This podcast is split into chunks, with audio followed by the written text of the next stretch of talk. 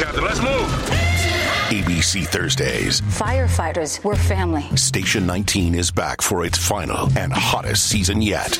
The subject has explosive chemicals. With fiery romances. You're the love of my life. And Andy is finally in charge. I'm going to be the best damn captain the station has ever seen.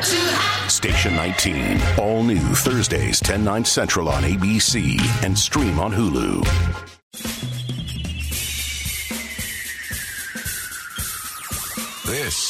The Other Side of Midnight with Frank Morano. They're running a strange program, y'all. Now, here's Frank Morano.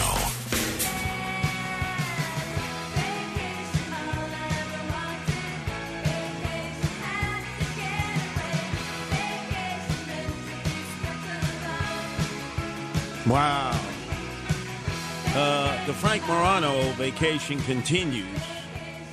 He was originally scheduled to be back for his uh, tour de camp, which is every Monday through Friday for 1 to 5 in his nationally syndicated show. But very strange things have occurred here because um, I think everybody wants to know where in the world is Frank Morano. If you happen to know, it's. Um, am I permitted to give the phone number out? Where in the world is Frank Morano? 1 800 848 9222. That's 1 800 848 9222. By the way, 1 800 848 WABC. Ah, I know. Oh, don't mention the mothership connection here at WABC. I might offend the affiliates, the growing number of affiliates. Too bad. This is the number one news talk station in the nation that I'm broadcasting from. Proud to do that as I've been going morning, noon, and night. And WABC has certainly lived up uh, to the acronym for me, always broadcasting, Curtis. Must have done about uh, six shifts so far just over the weekend. And I will complete the task of filling in for the Mama Luke, Frank Morano, until the 5 o'clock hour. And oh, we're going to be delving into so much stuff, including the documentary evidence that I needed because I hate the Beatles with a passion, especially Paul McCartney. And now there's a letter from John Lennon, the only Beatle I actually like. Hey, George Harrison, Medze, Medze, Poco, Poco. But it is a scorching letter that is going to be auctioned off at Sotheby, probably for hundreds and hundreds of thousands of dollars. But the content proves what I've been saying all along. Uh, Bubblegum Paul McCartney just was a band record and only consider about himself. I and me, not us and we. We're going to get into all of that. And then, oh, yeah, the racket report update of Frank Morano about his friends, the Gambino crime family, Gotti Sr., Gotti Jr., Angel Gotti, all the Gottis, and his interview with um, federal Judge Gleeson, who was the key prosecutor for the Eastern District of downtown Brooklyn that found John Gotti Sr. of all charges because of the flip the script testimony of Sammy the Bull Gravano, his underboss, and the live Memorex tapes played to the jury that concluded that John Gotti Sr. was a psychotic killer who would have you killed for being late to a meeting, even if you were an earner and might have been stuck on the BQE and had no way of alerting everyone at the Ravenite Social Club in Little Italy that you might be 10 or 15 minutes late. As a result, John Gotti Sr. would tell uh, his underboss, Sammy the Bull of Gravano, after we finished the meeting, whack him. Oh, wait, John, he's a good at down. Is this courteous? Whack him. Uh, these are friends of uh, Frank Morano, I might add. So the question here is where in the world is Frank Morano? I'm not permitted to give the number out, right? I have to wait for this. Uh, 1 800 848 9222. That's 1 800 848 9222. Really, Matt Blaze, I'm not permitted to utter the numbers. Why? Because I may mention WABC 1 800 848 WABC. That's right, I said it.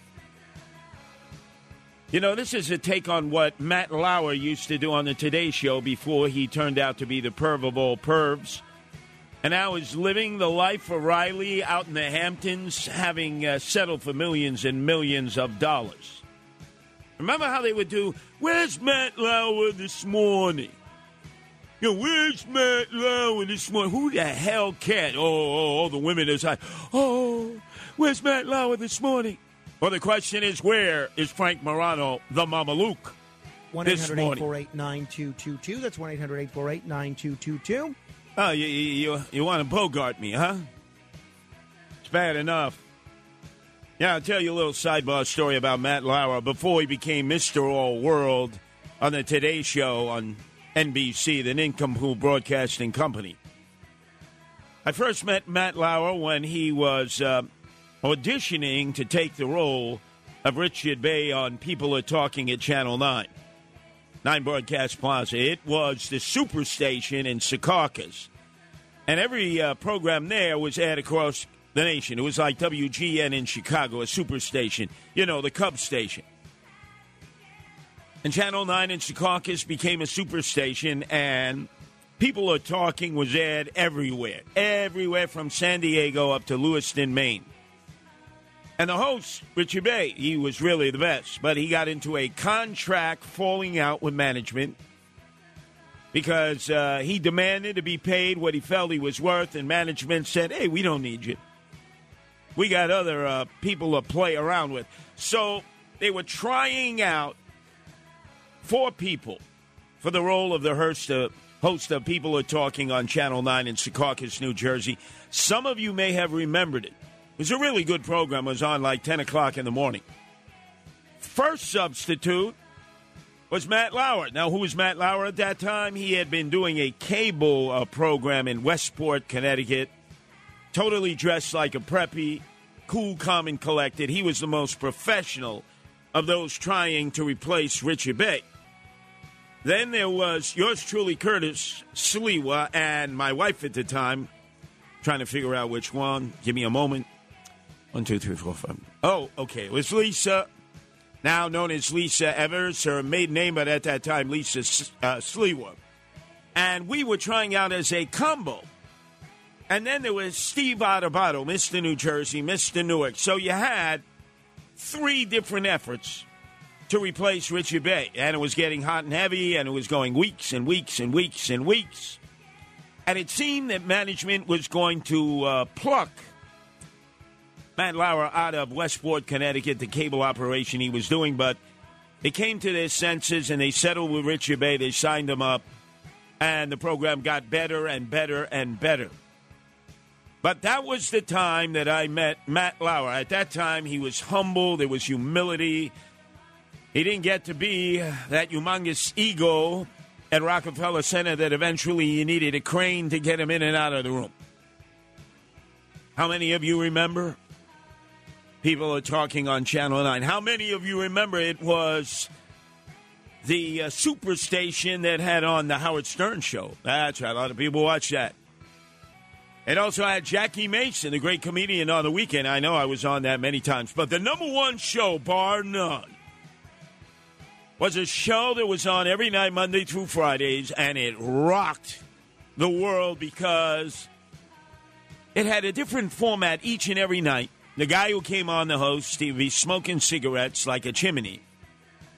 And I mean, he was outrageous. I mean, I don't know if he was doing cocaine, but it was manic depressive. He would flip the script. One minute, he was my friend when he'd have me on. The next minute, he'd be screaming bloody murder at me.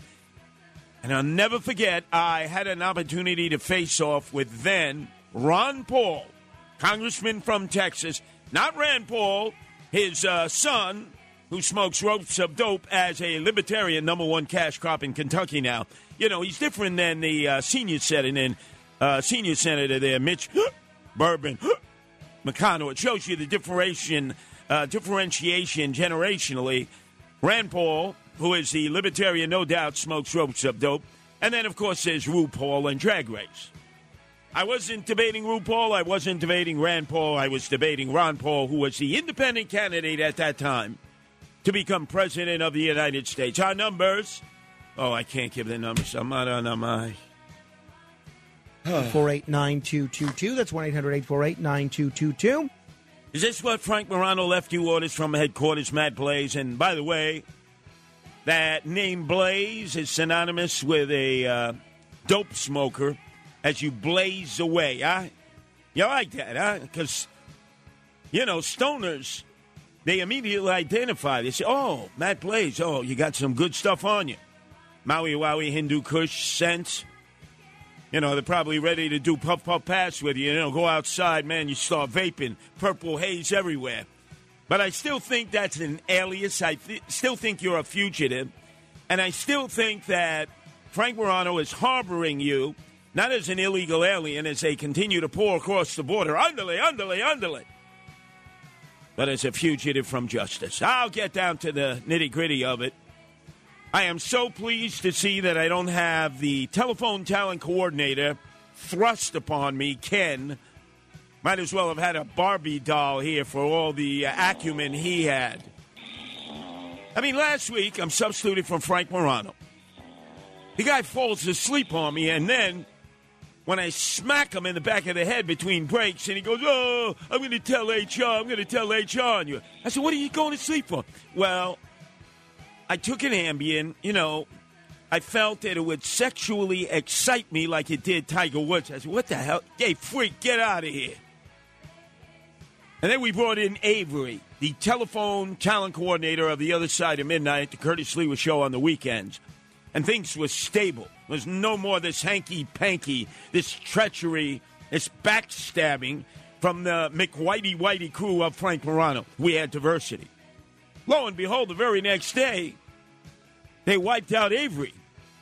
But I brought him back, you see? So if Frank Morano's not going to come back, I'm going to have Avery back each and every time that I substitute for Frank Morano. And you know what, management? Tough noogies. I got to give him the numbers. Oh my God, I got to wait for Frank Morano. Oh, 1 800 848 9222. That's 1 800 848 9222. Oh, God. I guess uh, wherever he is, wherever Frank Morano is, he feels a lot better knowing that he can at least say the numbers while he extends his vacation. So let's call in his brown nosed producer, Alex, who's got his schnoz way up his tuchus.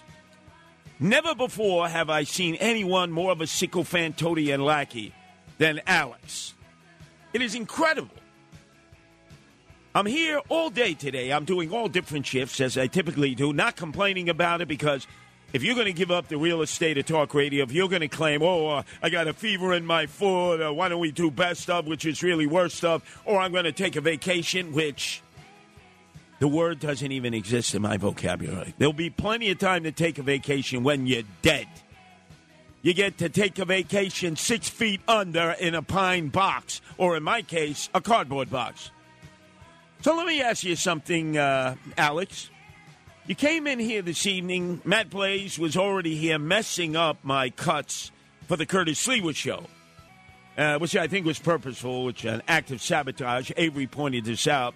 Thank God he was on point as our telephone uh, telephone coordinator.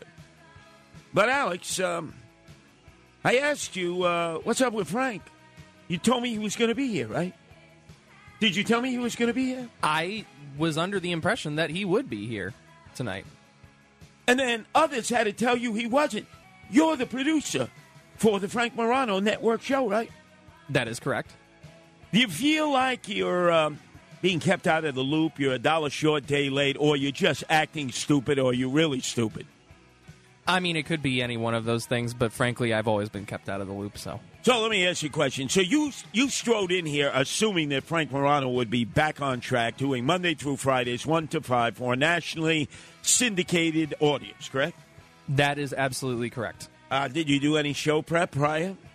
Did I do any Yeah, show? yeah, prep? yeah. No. Uh, so, what? You don't do show prep with Frank Morano before he does his show? What do you do? Just whip Oh, well, it no, out? no, no.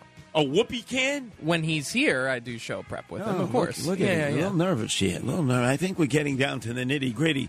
That oftentimes the Frank Morano show is a work in progress, right? Is that Oh, what you, know call it? Yep, and I'm sweating bullets because of it. Okay. So I had to correct you that he wasn't coming in. I knew this. You didn't. Now, where the hell in the world is Frank Morano? I don't know. What do you think I know? Anybody out there knows, ladies and gentlemen, please write him out, drop time, because Uh, I'm more than happy to be here in perpetuity. You know, I told him the story of Wally Pipp. You know, he took one day off with a migraine headache playing first base for the old New York Yankees. The manager said, "Don't worry, Wally. You, you look, you can't even open your eyes. Just, just max and relax. I got this kid from Columbia University, came in from Washington State. You know, he said he needs much more seasoning. Uh, he'll play first base one day. One day." Uh, 2,892 games later, the Iron Man, Lou Gehrig, didn't miss a beat, and you never heard from Wally Pipp again. He got peefed. But you ever mind Frank Morano when he eventually decides to come back from vacation? And by the way, Brown knows Alex, producer for the nationally syndicated Frank Morano show. This is like his second vacation in what, two months? Yes, that is correct. He went to Hawaii for how many days? It was like five days, something like that. Hawaii, right? Hawaii. You can't even say Hawaii. Hawaii. Right. He was at he was at every gin mill bar, just knocking back those flavored colored drinks, colored drinks with those plastic umbrellas in it. Right? Am I right or wrong? I mean, he likes to drink. I don't know how much he really does like to drink. Maybe he exaggerates some of it, but he he is known to enjoy a drink. Oh, have you ever gone out for drinks with uh, Frank Morano? Huh? Oh, I have. Oh, so you would know how much he drinks. That is correct. How much? Uh, give us an idea. Uh, you know, two maybe maximum. You know, three, something like that. More like five before 12 noon each day. And now it's the Velveeta, Velveeta cocktails.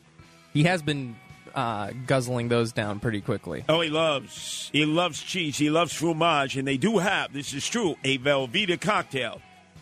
He's probably, uh, what do they call that? Half in the wind? Half in the bag. Half in the bag. That is correct. Now, I bring forward documentary evidence exhibit number A. Uh, we looked at his Twitter account because he likes to tweet to all those twits out there who follow him on Twitter. And there is probably the most bizarre posting I have ever seen in my life. And I got to tell you, Alex, I've seen a hell of a lot of crazy tweets in my lifetime. I'm sure you have. Whether Elon Musk buys it or doesn't buy it, this is a bit freaky deaky. Ladies and gentlemen, from parts unknown, Frank Morano tweeted the following just hours ago. I'm going to read this, and please, Alex, you know him well because you obviously are a Maytag for Frank Morano as his producer. Maybe you can explain this in uh, Moranoese.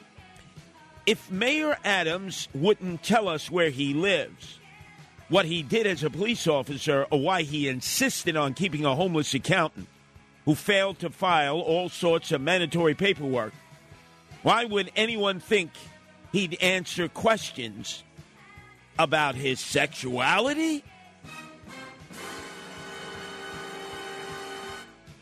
Who the hell was asking questions about the mayor of New York, Eric Adams' sexuality? I mean, honestly, I have no idea. That's a that's one where I'm I was scratching my head too. You know, Why don't you scratch your tuchus while you're at it? This is the most ridiculous post in the world. There's nobody who's more on the jockstrap of the swagger man with no plan, Mayor Eric Adams, and yours truly. Uh, maybe Sid Rosenberg, who comes in a quick second. And by the way, would you tell Sid Rosenberg that I am not going to keep promoting his brand new book? I read already. Steal his book. We'll get to that later on. I'm oh, contractually, I'm contractually obligated to be promoting this book over and over and over again. I would just suggest you go out and you steal Sid's brand new book. It's like Abbie Hoffman. Remember, he had that book when he was on the lam up in the St. Lawrence Valley from the FBI, and he wrote a book, and the name of the book was Steal This Book, Please. So, Citizens United, the dumbest name of a book I've ever heard. You can't even pronounce it without biting your lip. And it's it's written in addition with Johnny Russo of Godfather fame. Man, that guy's going to want a hell of a big vig. But what the hell is going on with Frank Morano? It beats me. You know, that is a pretty. That's probably one of the most bizarre tweets I've ever read in my entire life. Well, I have no idea you. what's going on. Yeah, I know you have no idea what's going on. Could I have the numbers again? Oh my God, I gotta wait for somebody to give the numbers. 1 800 848 9222. That's 1 800 848 9222. Uh, make it 1 800 848. Shut up, Alex, WABC. First thing Alex told me when I came in as substitute for this endless edu- this endless uh, vacation that Frank Morano is on.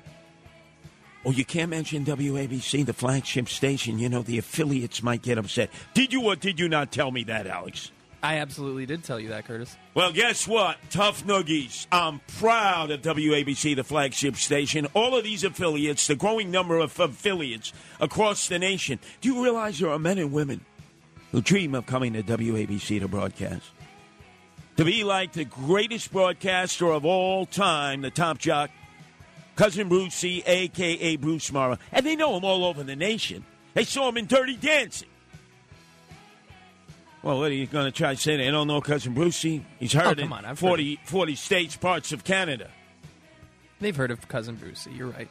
But you know, Curtis, for all this complaining that you do about Frank, or maybe not complaining, but you know, ridiculing that Frank is taking a vacation. You know, I mean, you're looking a little, you're looking a little tired there, Curtis. You know, you're kind of. Uh, don't you want to enjoy the golden years that you have uh, left on this earth still? On Golden Pond, huh? What do you think? I'm Henry Fonda?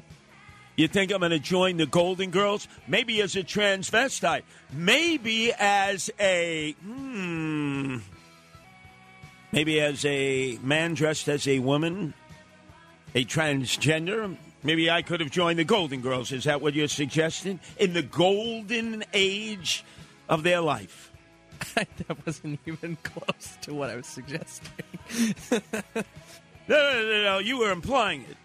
You were implying it, Alex. Remember, you're a hipster and millennial, and I hate and loathe hipsters and millennials. But I want to ask just a few more questions before we actually discuss relevant topics.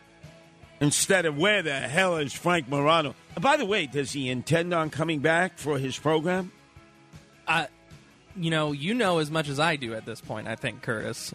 I, if you knew that you were coming in tonight, I guess maybe plan on being here tomorrow too. So, ladies and gentlemen, let me give you the latest. If you look at his tri- uh, Twitter feed, to all you twits out there who love Twitter, Elon Musk or not, if Mayor Adams wouldn't tell us where he lives, what he did as a police officer, or why he insisted on keeping a homeless accountant who failed to file all sorts of mandatory paperwork, why would anyone think he'd answer questions about his sexuality? And then he has He's got posted a, a New York Post front page, 1990 of Ed Koch. Everybody knew he was gay. And uh, he was marching through Greenwich Village in support of a group that was protesting the various homophobic attacks. And it said gay rage. What the hell would he be posting that for? Maybe he, ha- maybe you're right. Maybe he did have one, one or two, too many. You know, Maybe four or five or six too many. This is the most bizarre Twitter of a tweet that I've ever, ever experienced in my life. So, if any of you twits out there follow the Morano Twitter thread, try to explain this, as Ricky Ricardo would say to Lucy Ricardo. Uh, uh, Lucy, let me explain. Let me explain what's going on. You can do that in Spanish also, not just English, since pretty soon Spanish will become the primary language in America, English the secondary language, based on the invasion that continues at our border. We'll be talking about that later on. And the lame in F Mayor Eric Adams, swagger man who has no plan, who showed up at the Port Authority at 7 a.m. on a Sunday as a Abbott bus arrived. 40 illegals had gotten on at the point of departure at Austin, the state capital in Texas. By the time it arrived at the Port Authority in Midtown Manhattan, there were only 14 illegals. So Eric Adams incredulously asked the bus driver, "Hey, what happened uh, to all the other all the other passengers, the 26 others?" He said, "Mr. Mayor, uh, they bailed out along the way. He decided to get off in Paramus, where all the illegals live, who come in as cartoon characters each day and harass people in Times Square. And some of them jumped out in Hackensack. Their rationale is it's too dangerous to go to New York City. We might get mugged. Our numbers. Hmm. 1 800 848 9222. That's 1 800 848 9222. And let me mention, uh, if I have to go through another week of this insult, this series of humiliations I was put through by first management that insisted if I was going to substitute for the future and the here and now at talk radio, the golden child, the chosen one, the untouchable Frank Morano, that I would have to do screwball interviews with uh, experts on Sasquatch, Loch Ness Monster, little gray aliens, not illegal aliens, little gray aliens, UFOs, extraterrestrials, moon launches, etc. And if you remember last week when I began this uh, marathon, I was given the services of Jennifer Grod. She was considered the celebrity booker of all the hosts and hostesses at WABC, but her priority was catering to Frank Morano. And she hooked me up with a guy that she claimed was a expert, the here and now expert of the Loch Ness monster, who went looking for fossils all over the world, was at the uh, was at the souk in Morocco, having taken the Marrakesh Express with the rest of the hippies, and. And after I was talking to him for 20 minutes, after I did all the research based on what Jennifer Grod gave me and gave me a double hernia, I mean, my stones dropped. This is this is what that screwball, this crackpot, had to say. There's probably not a Loch Ness monster there. There's probably not a plesiosaur Loch Ness. No, I'm not doing that again. Look, Frank doesn't want to come back. That's fine. Stay away. I'll eat up the real estate. But I'm not going to be interviewing people who pretend that they're experts and then, after a long, drawn out discussion, tells me the following. There's probably not a Loch Ness monster there. There's probably not a plesiosaur Loch Ness. You got that? I got it. I mean, look, I thought the guy was uh, was an expert and was interesting to listen to, but you know, Of course, of course, because if Frank Morano interviewed him, you would be placating, patronizing Frank. Oh, bravo, bravo, fortissimo. Marconi Award for interviewing. There's probably not a Loch Ness monster there. There's probably not a plesiosaur Loch Ness. I'm never doing that again.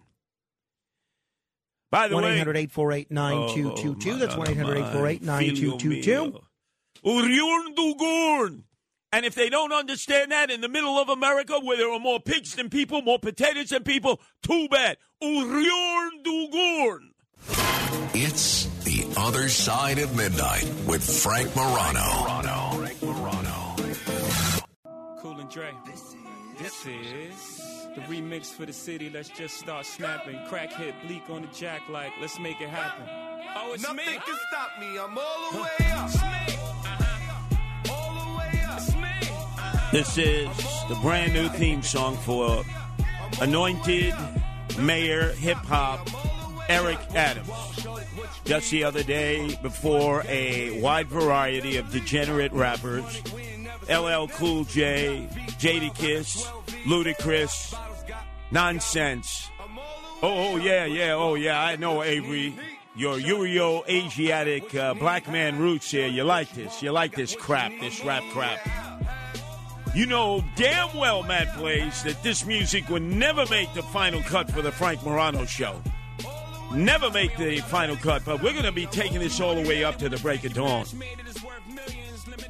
Mil- worth millions. I'm going to tell you who's worth millions now. Right on time. That was good line there, Montana. Of the uh, Coke crew. I wonder what he means when he says, Yo, my name is Montana of the Coke crew. You think he means coquina, kilos from Medellin and Cali Cartel? Hell yes. Here he is, Al Slim Shady Sharpton of the National Action Network. Again, is scamming and not paying his rent. Oh, this guy is a perpetual predicate, dead predicate deadbeat. You know, it's almost like uh, Frank Morano when it comes to making promises. You know, he's a Welcher, Welcher on bets, Welcher on everything else. Al Slim Shady Sharpton is now in his 12th battle with a landlord over paying rent, whether it's for his personal abode or it's for his national action at work. He owes massive amounts of money for his storefront church. The church of what's happening now at 145th Street near Lenox Avenue in the heart of Harlem. If you take the bridge across the Harlem River, you're right there by the Yankee Stadium, right? It's connection right to Yankee Stadium. So the building is owned by a group, uh, a consortium. Lennox by the Bridge LLC. Why all these landlords always LLC? We'd like to know who they are. That's why they're LLC, right? To hide behind it like a tax shelter in Joe Biden's Delaware. But I digress. And the person who is at odds with Al Slim Shady Sharpton, who is saying he doesn't pay any rent, is a guy named Bruce Teitelbaum. And you're saying to myself, who the hell is Bruce Teitelbaum? Yeah, he is really a person of no consequence. He used to be the Jewish advisor for the Giuliani administration. You know, we go out there, the big marker. They'll talk to me. I, I'm the number one Jew, right, Bruce Teitelbaum? You shanda, you disgraziata. He went out there last year and he started converting uh, Republicans into rent direct Democrats. That's right. He's saying, oh, the Republicans are dead on arrival. They'll never survive in New York City. So why don't you just sell your soul out and become a mercenary and a Hessian? You, you think I didn't know that, Bruce Steinover, huh? So now, poetic justice. He won't pay you and the consortium at your LLC. You want to try to bring Al Slim Shady Sharpton to tenant landlord court? His complexion will be his protection. Twelve others have done it including Leona Helmsley, yes, the Queen of Mean, who was in a life and death financial battle with who? Donald Trump, citizen Donald Trump, over the ownership of the Empire State Building. And guess who won? It wasn't Donald Trump. It was Leona Helmsley who said, remember, only little people pay taxes. Well, that's the other thing. Al Sharpton doesn't pay taxes, not payroll taxes, which is the most egregious. You don't pay payroll taxes, you go to jail because it's other people's money that you're not paying taxes on. But I digress. Let's talk about this particular situation of the Empire State Building. Matt Blaze, you probably don't remember because at that particular time you were in a drug induced psychosis somewhere in rehab in the Catskills. I get it. You had a serious nose candy problem like a lot of Americans, but you rebounded. A lot of people have rebounded. Sid Rosenberg, who will be hosting with Bernard McGuirk, the number one morning news talk program in the nation now. Number one in the nation. That's right, Alex, at WABC, the flagship station of the Frank Morano Network. Used to do the nose candy. Tony Bennett, I uh, told you his background. Dive bombed and hit uh, hit bottom doing cocaine in 1979. A lot of people have done it. Doesn't matter. Liberal, progressive, conservative, apolitical. Don't do the nose candy. It's brutal. But he was a tenant in the Empire State Building with his National Action Network. And then the attack of 9 11 came. And obviously, you know, it took down the two towers of the World Trade Center. Many died, many were injured, and it took uh, New York City a while and America a while to recover. Not Al Slim Shady Sharpton. He stopped paying rent. So Leona Helmsley said, My little pretty, you have to pay rent. Your complexion is not your protection. And he went into tenant landlord court months later, went before the judge. The judge said, uh, Mr. Sharpton, I see that you haven't made any payments after the attack of 9 11. He said, Judge, you're absolutely right. I can't get anybody to come to the offices because they're afraid that the Empire State Building will be target number two. And so Leona Helmsley's uh, phalanx of lawyers said, Judge, you're going to accept that? And Al Slim Shady Sharpton looked at the judge, winked. The judge winked back. And yes, Al Slim Shady Sharpton didn't have to pay a penny in rent. The only person on record who beat Leona Helmsley. Very difficult to do. Our numbers God. 1 800 848 9222. That's 1 800 848 9222. So he's in arrears for his rent there. And I got to tell you, in previous times, uh, it had nothing to do with rent, but the Attorney General of the state of New York, uh, Bobby Abrams, Democrat at the time, uh, said that Al Slim Shady Sharpton was not paying his personal taxes was not paying property taxes, was not paying payroll taxes for the employees of the National Action Network, and mysteriously, right before the warrants were issued to try to collect the receipts that were non existent, Al Slim Shady Sharpton said, Wow, it must have been an electricity malfunction or a lightning strike, better known as Jewish lightning, Jewish electricity. That's really what he meant because the landlord was Jewish, just like in this case, Bruce Teitelbaum. And he said, Oh, all the receipts have gone up in smoke. And he stood outside of his old headquarters with a portrait of Adam Clayton Powell. He was in his galoshes, his boots, and he was crying.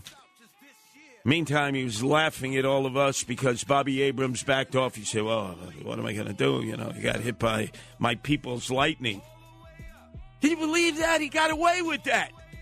Like he's got away with so much. Like that Reverend Whitehead. Oh, yeah, Reverend Whitehead in Canarsie, just four blocks from where I was born and raised. He had a uh, sermon today in which he was saying, I'm the victim of racism. I am being a victim in so many ways that you don't know. It's just two Sundays ago.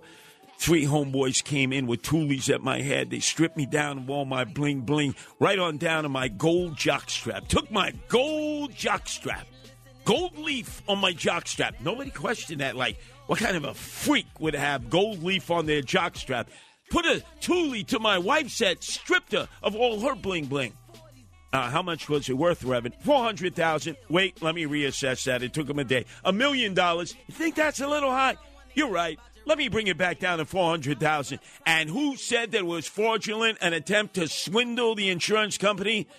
Our own Dominic Carter. Hey, I gave him the benefit of the doubt. I figured let the black man point the finger at the other black man. I got enough problems from blacks thinking that what's wrong with you, Curtis? You're always going after Al Slim Shady Sharpton. Well, they're right about that.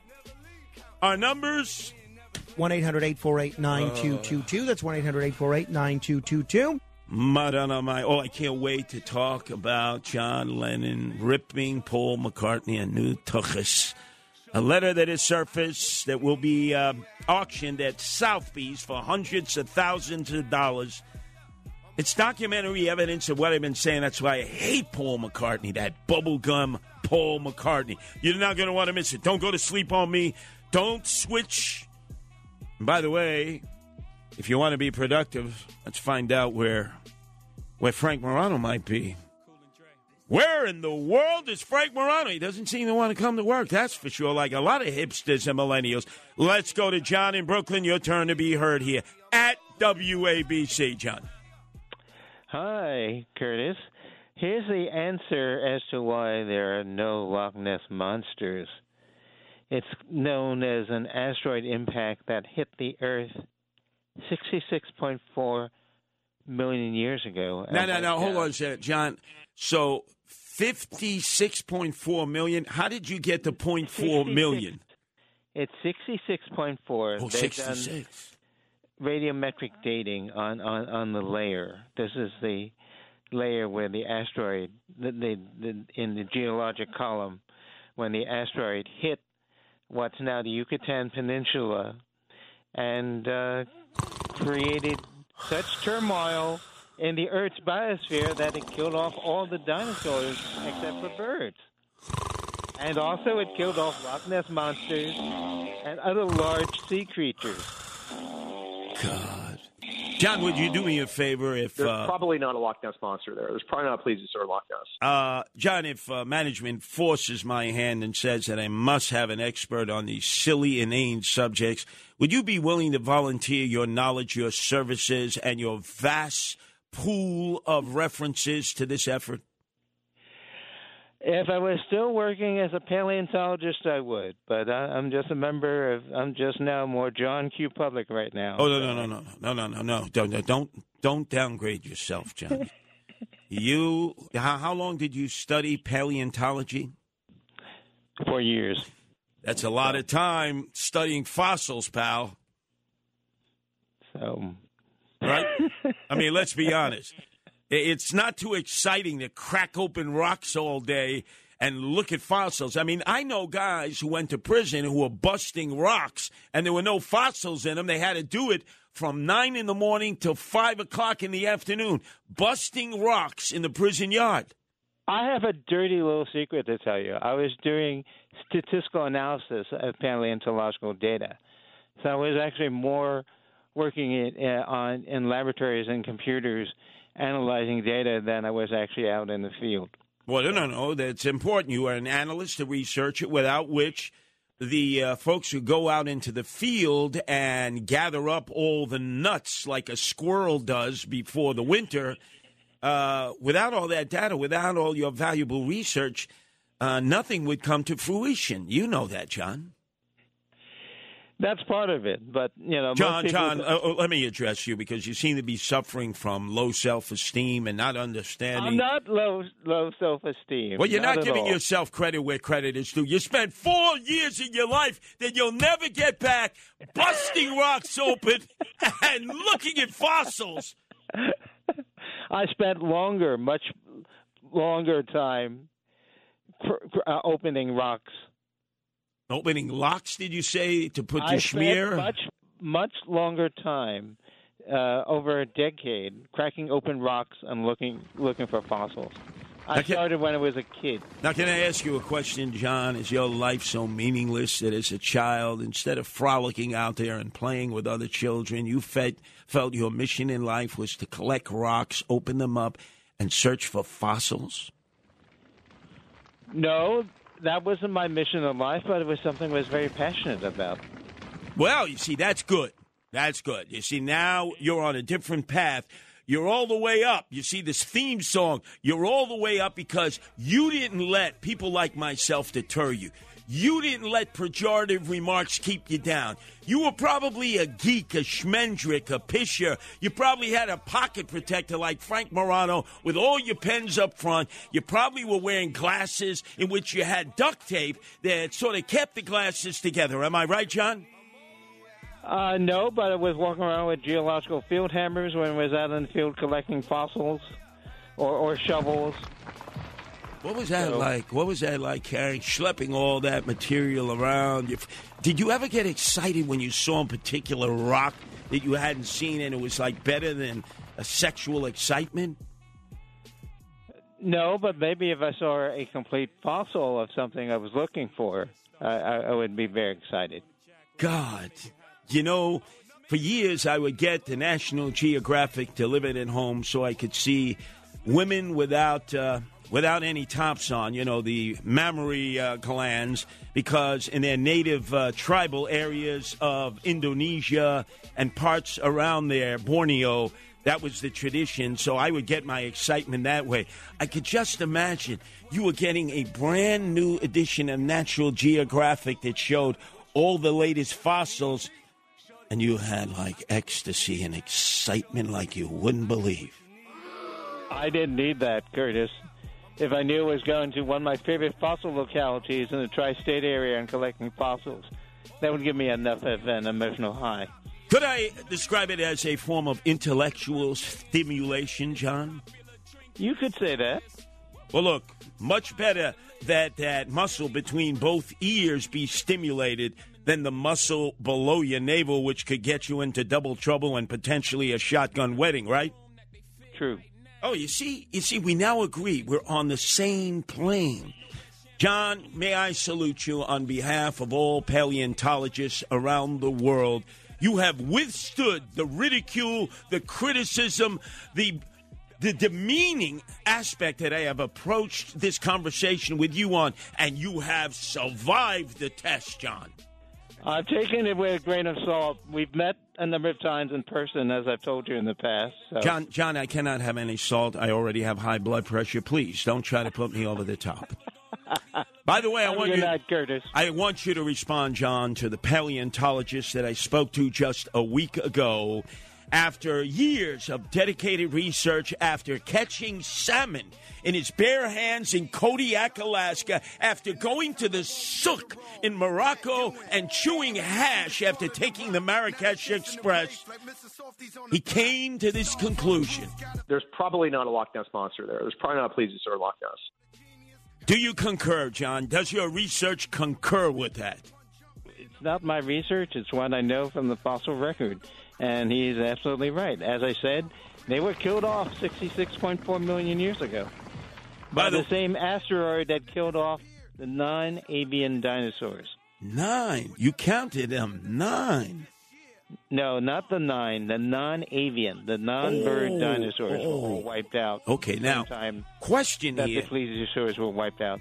Question here, John. So, your particular penchant, your desire, your passion to pursue this, would you say it goes into contract uh, with the paleontologist who insists, after spending time in Morocco chewing hash, that in fact There's probably not a Loch Ness monster there. There's probably not a plesiosaur Loch Ness. I agree with him completely. It has nothing to do with his personal habits. It's just what the scientific data tells us. Do me a favor, Avery. Uh, as uh, our telephone talent coordinator, could you uh, alert our celebrity booker, Jennifer Grodd, that I never want to talk to John again? I really don't. Where, where do these people come from? They dedicate their entire lives to research. They're excited by Sasquatch, by the Loch Ness Monster, and then they come to the conclusion. There's probably not a Loch Ness monster there. There's probably not a plesiosaur Loch Ness. Can I have the numbers, please? 1 800 848 9222. That's 1 800 848 9222. It's The Other Side of Midnight with Frank Morano.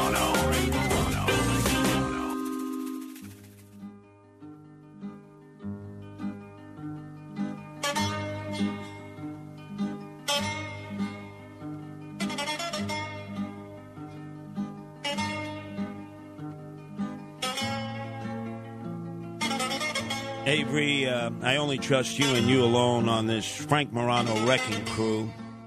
You're on loan from the other side of midnight over the weekends where you are the brothers from another planet. We are the most diverse of production teams at WABC, where I am the only caucasoid.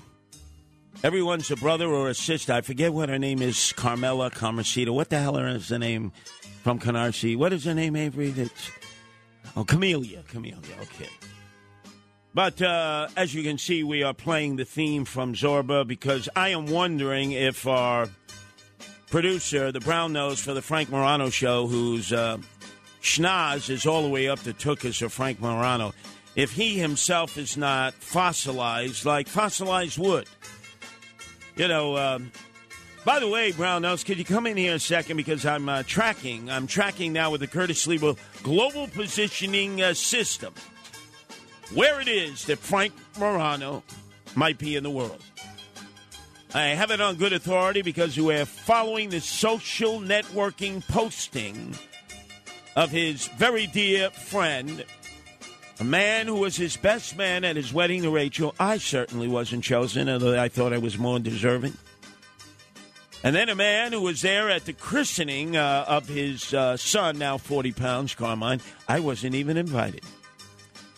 And a man who took uh, center stage at the recent barbecue uh, at the Ponderosa for Frank Morano, when not only I and uh, Broadway Bill Lee, my board operator on loan from uh, WCBS FM, an iconic individual, if ever there was.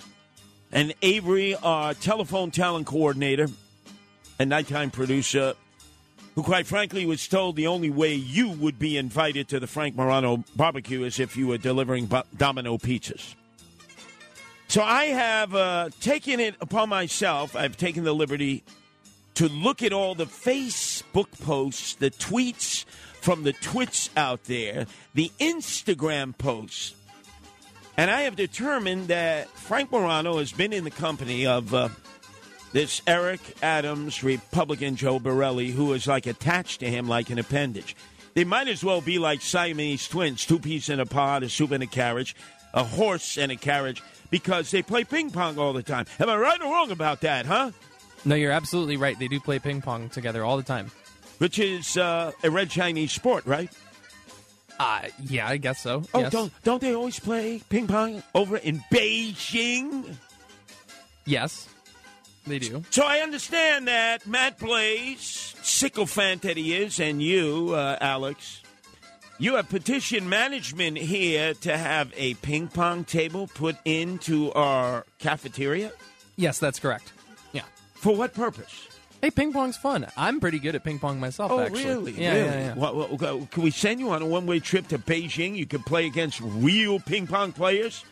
If only I spoke the language. The red shot. Whoa, we can take care of that. What would you like to speak, Mandarin or Cantonese? Huh? What would you What would you prefer? Prefer what dialect? Well, since most people in China speak Mandarin, then Mandarin. So nice of you to come to that conclusion.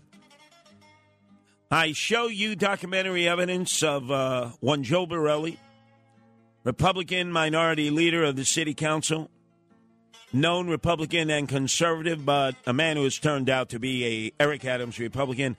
Uh, who is that man standing next to him on the balcony here off the island of Kyros in Greece? Well, you know, Curtis, I would have to adjust Who is my. the guy? You, you work with him every night when he decides to come to work and not vacation. It may or may not be Frank Morano. God, it's like pulling teeth here. It's Frank Morano.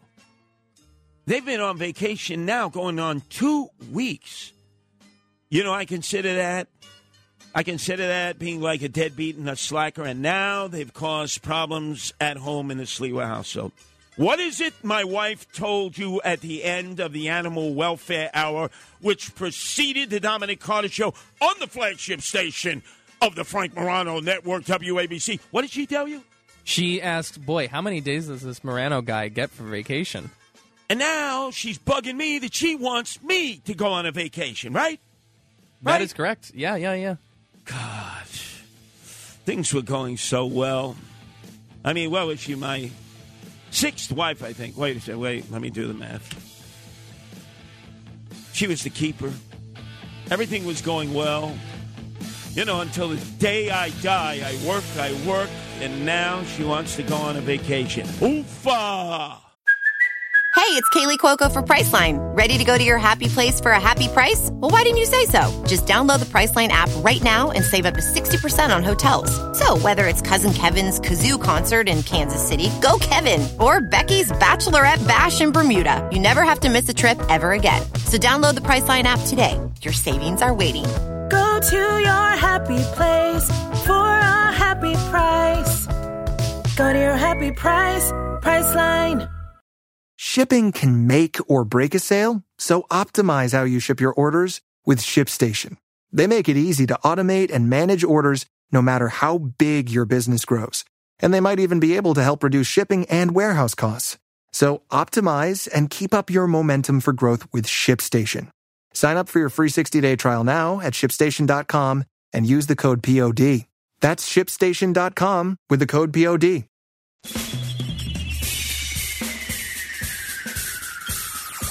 This is The Other Side of Midnight with Frank Morano. They're running a strange program, y'all. Now, here's Frank Morano.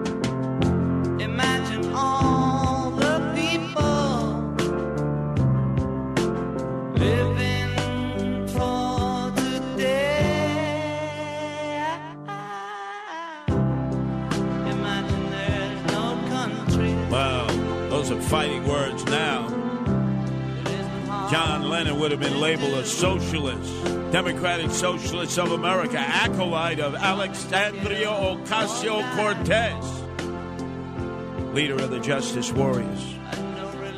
But now I have the documentary evidence in my hands that I've been waiting for, ladies and gentlemen, for years. For years.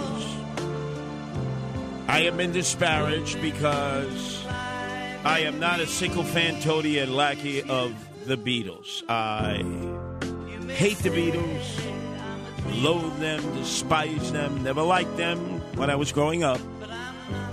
Unlike so many others that were part of the Beatles cult.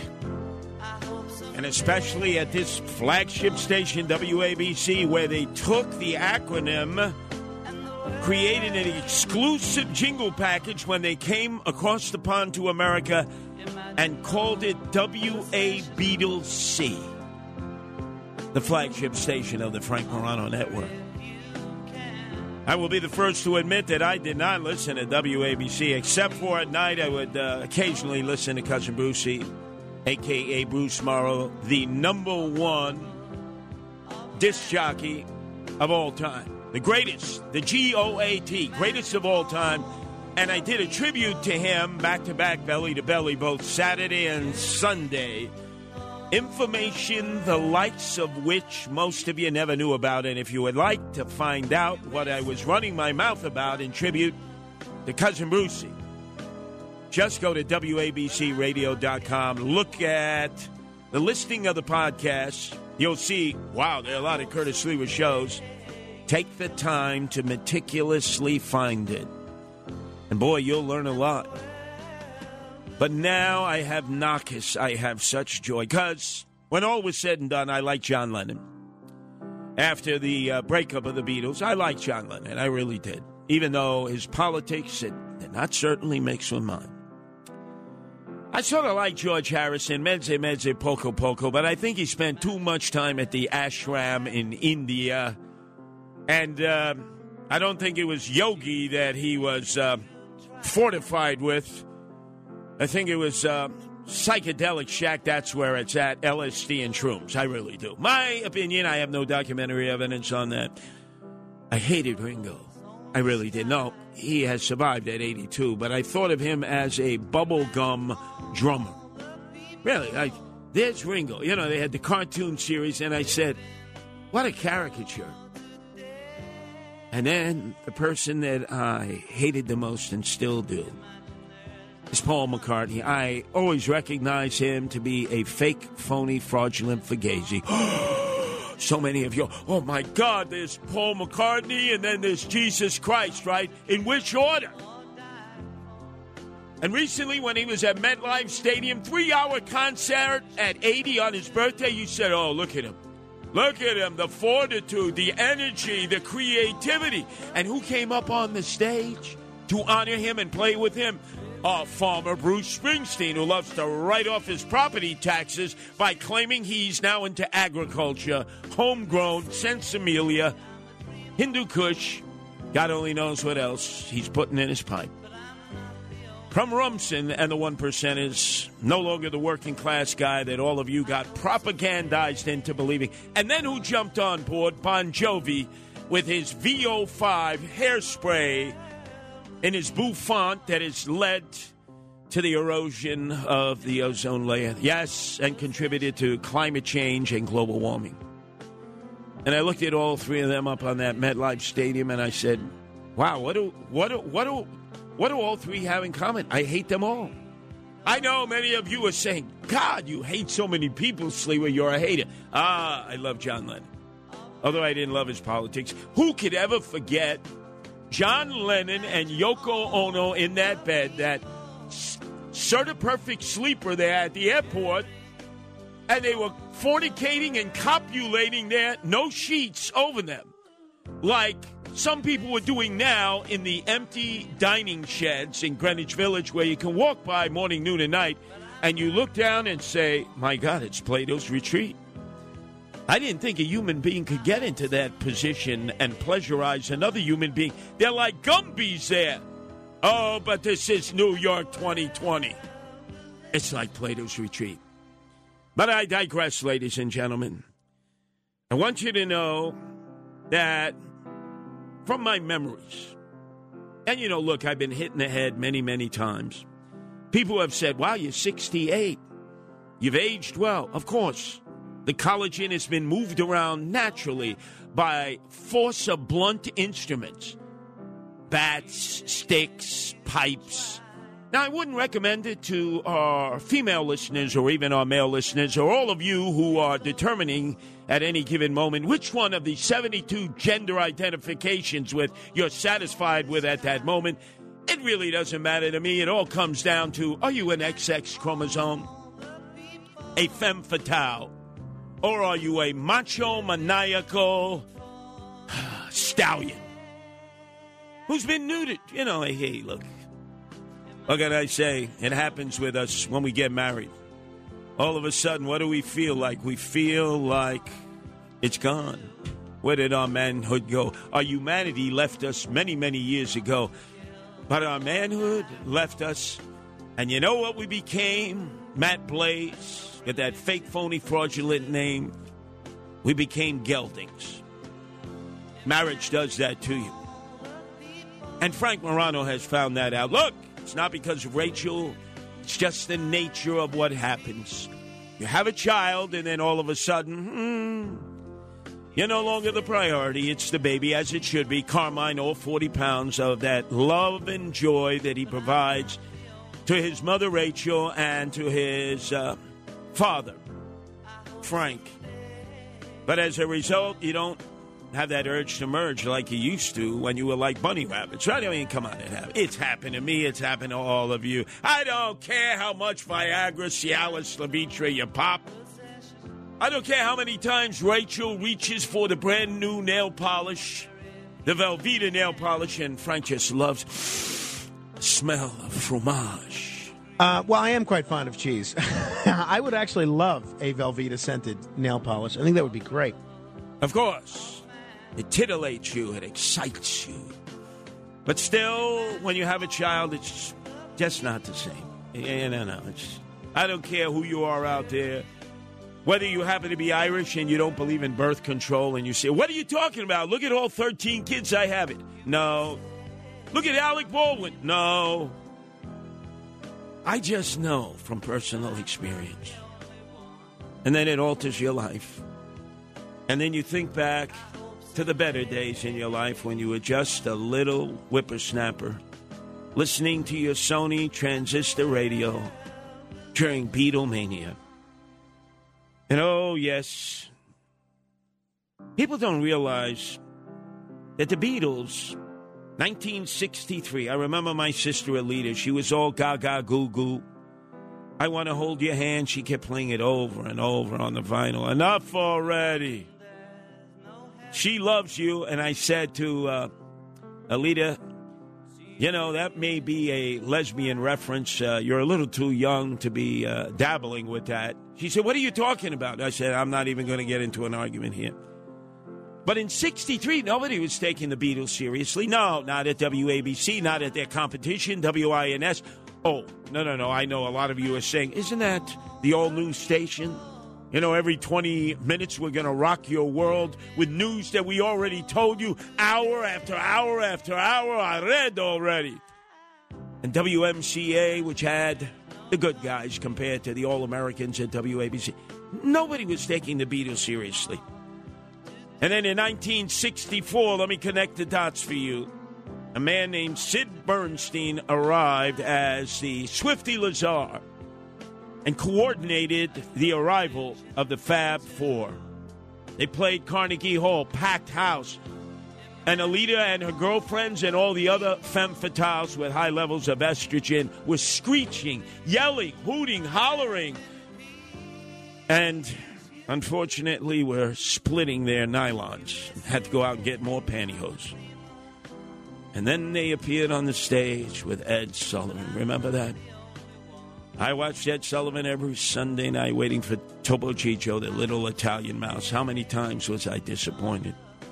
But on that night, the Fab Four brought down the house. And then all of a sudden, people started to take them seriously. But you need to know there was a scrum. There was Murray the K and the Swinging Soiree. Oh, yeah, he was over at WMCA, and boy, he put on all the shows downtown Brooklyn, all the rock and roll shows. Murray the K and the Swinging Soiree. He wore that fedora, that checkerboard fedora, and he had the jump. He was considered the fifth Beatle. So they said at WABC, you know, we're a dollar short and a day late. This guy, Murray the K, has been dubbed the fifth Beatle. It's going to be his. And then all of a sudden, talented individuals began working behind the scenes and created exclusive jingle packages, which are so critical to radio. And then came up with the acronym that rocked the rock and roll world when they said WABC, synonymous with the Beatles, WA Beatles C. Our number is 1 800 848 9222. That's 1 800 848 WABC. Now, I know a lot of you Beatle maniacs, of which I'm not, are wondering why this outlier, Curtis Sliwa, one of the few who hates the Beatles, especially Paul McCartney, would be giving us a historical background trip on the time machine through Beatlemania. I know you, Matt Blaze, you're shaking your head and saying, well, it's a good choice of topics because for this national syndicated show, everybody knows the Beatles, right? I mean, if they don't know the Beatles, you're talking special ed here, right? Uh, that would mean they would make a perfect juror on a case to be in the jury pool. Because when they say, Do you know nothing about nothing? Oh, absolutely. I don't even know the Beatles. Pick them for the jury. Pick them for the jury. You know John Lennon? No. You know Paul McCartney? No. Ringo Starr? Never heard of him. George Harrison? Absolutely not. You are the perfect juror, my friend. Could I have the numbers, please, since I'm not permitted to give the numbers? This is an outrage, a real outrage. 1 800 848 9222. That's 1 800 848 9222. Oh, this brought me such great knockers. Alex, the brown nose, tried to keep this from me because he knew I would be titillated and excited to know that an angry letter written by John Lennon to Paul McCartney is expected to fetch $400,000 at a Sotheby auction. Well, it's not that. Obviously, there are people into memorabilia. They would buy stinky socks if they had been worn by Ringo Starr and just discarded after one performance. Oh, $4 million. Please, I can sniff the socks and feel like I can feel like I'm close to Ringo. You freak. Oh, there are those foot fetish people out there. They would pay all kinds of money. But this three page diatribe was composed by Lennon months after the spectacular breakup of the Beatles. Always blamed on Yoko, right? Always blamed on Yoko. I always felt that forget Dick Cheney going down to Gitmo and waterboarding the. Um, Al Qaeda, enemies of America and the world. Just put them in a room, sleep deprivation, and play Yoko Ono over and over and over again. You wouldn't have to waterboard them. I guarantee you within four hours they'd be giving up the information. Whether it is uh, Khalid the Schmuck Muhammad, mastermind of the World Trade Center blast, the second one, or Ramzi Yousef, who, when being flown back from the Philippines, where he had devised the plan to fill the bellies of airliners with bombs and crash them into buildings, the FBI said, Ramsey, why did you choose the World Trade Center, both towers?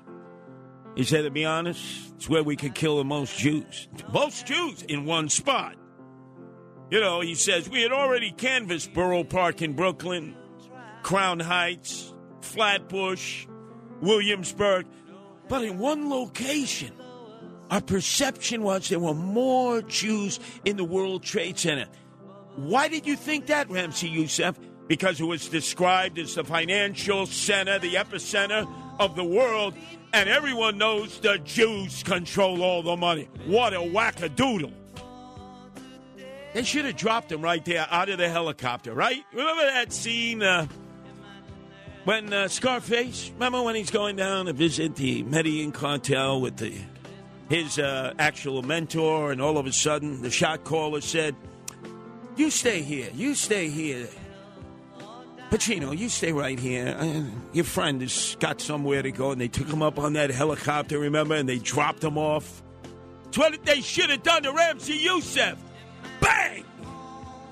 Do you think society would have uh, benefited from that? I think so. But I digress here.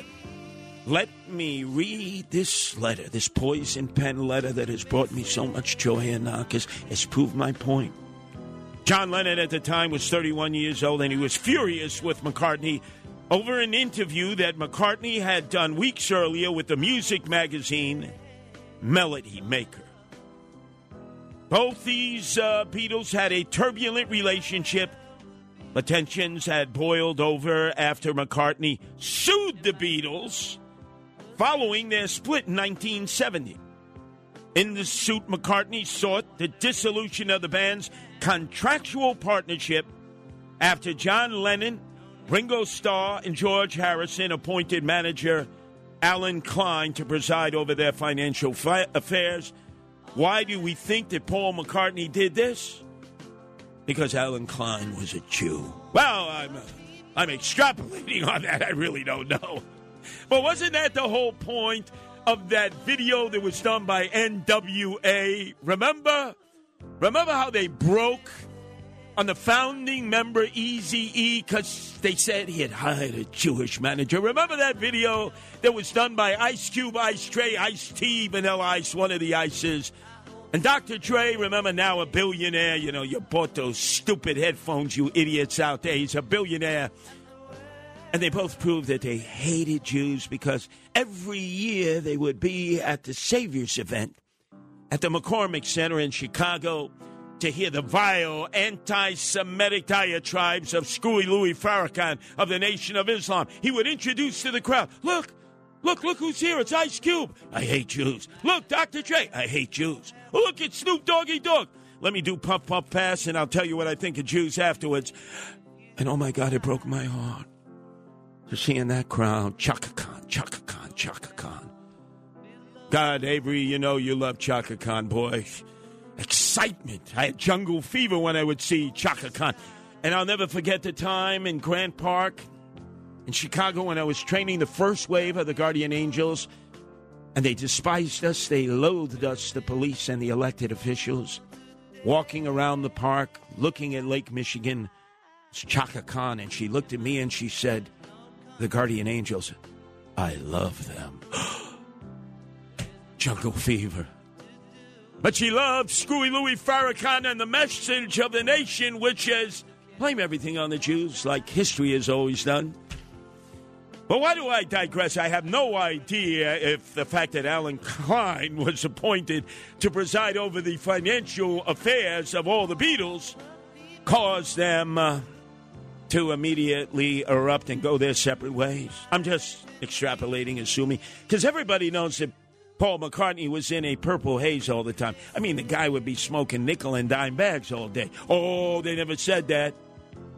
But if you had been in his proximity when he was on his bicycle riding around out there in the Southamptons, you could get a contact high and he was 500 yards away. It was like you were being shotgun, Matt Blaze, as you were blazing away yourself. So let me continue. It's all very well playing simple, honest, old human Paul. In Melody Maker, wrote John Lennon. But if you're not the aggressor as you claim, who the hell took us to court and defecated all over us in public? Lennon aggressively asked in the, later, in the letter. Who are you, Paul? We don't recognize you any longer. George, Ringo, myself, and of course Yoko. That probably incited the hell out of Paul. Said, you know, what the hell is Yoko doing here? Can I read verbatim uh, from the letter? Oh, yes, it's uh, very well typed. Uh, maybe John Lennon was a stenographer. I don't know. Uh, he seemed to type well, a hell of a lot better than, than I would type. And he writes to a collection. He writes, This is John Lennon.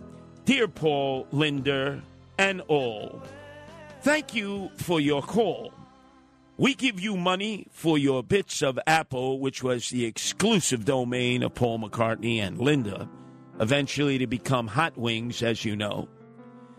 We give you more money in the form of royalties, which legally belong to all of us. But we do that so as to not disrupt the harmony of the Fab Four. But I must tell you now, I repeat, what about the taxes? Whoa!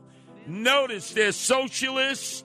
Oh, they have a world view. They went to the ashram. They pledged poverty to, uh, who is that? Uh, which perv uh, guru was that uh, that was perving on their girlfriends, and that's why John Lennon left. That's why uh, I believe it was George Harrison in his drug-induced psychosis who left and left behind Paul McCartney and Ringo Starr. That's why I hate them.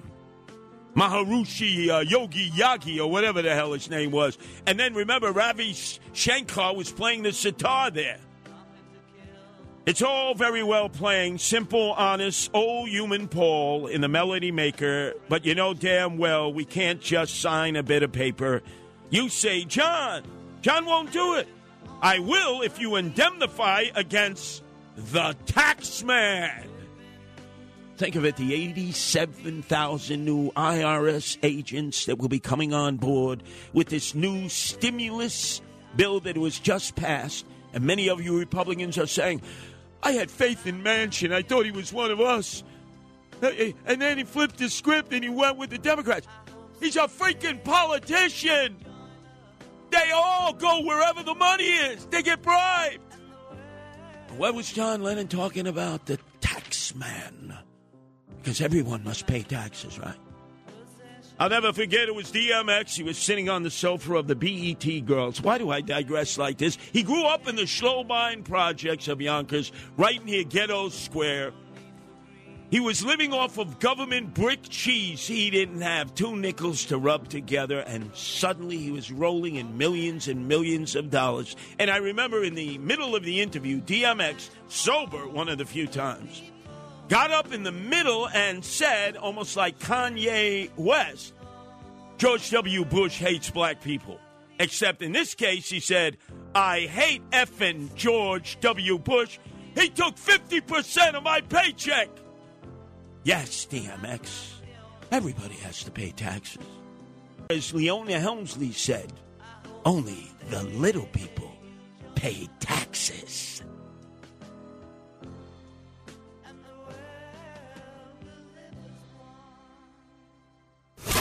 It's The Other Side of Midnight with Frank Morano. Let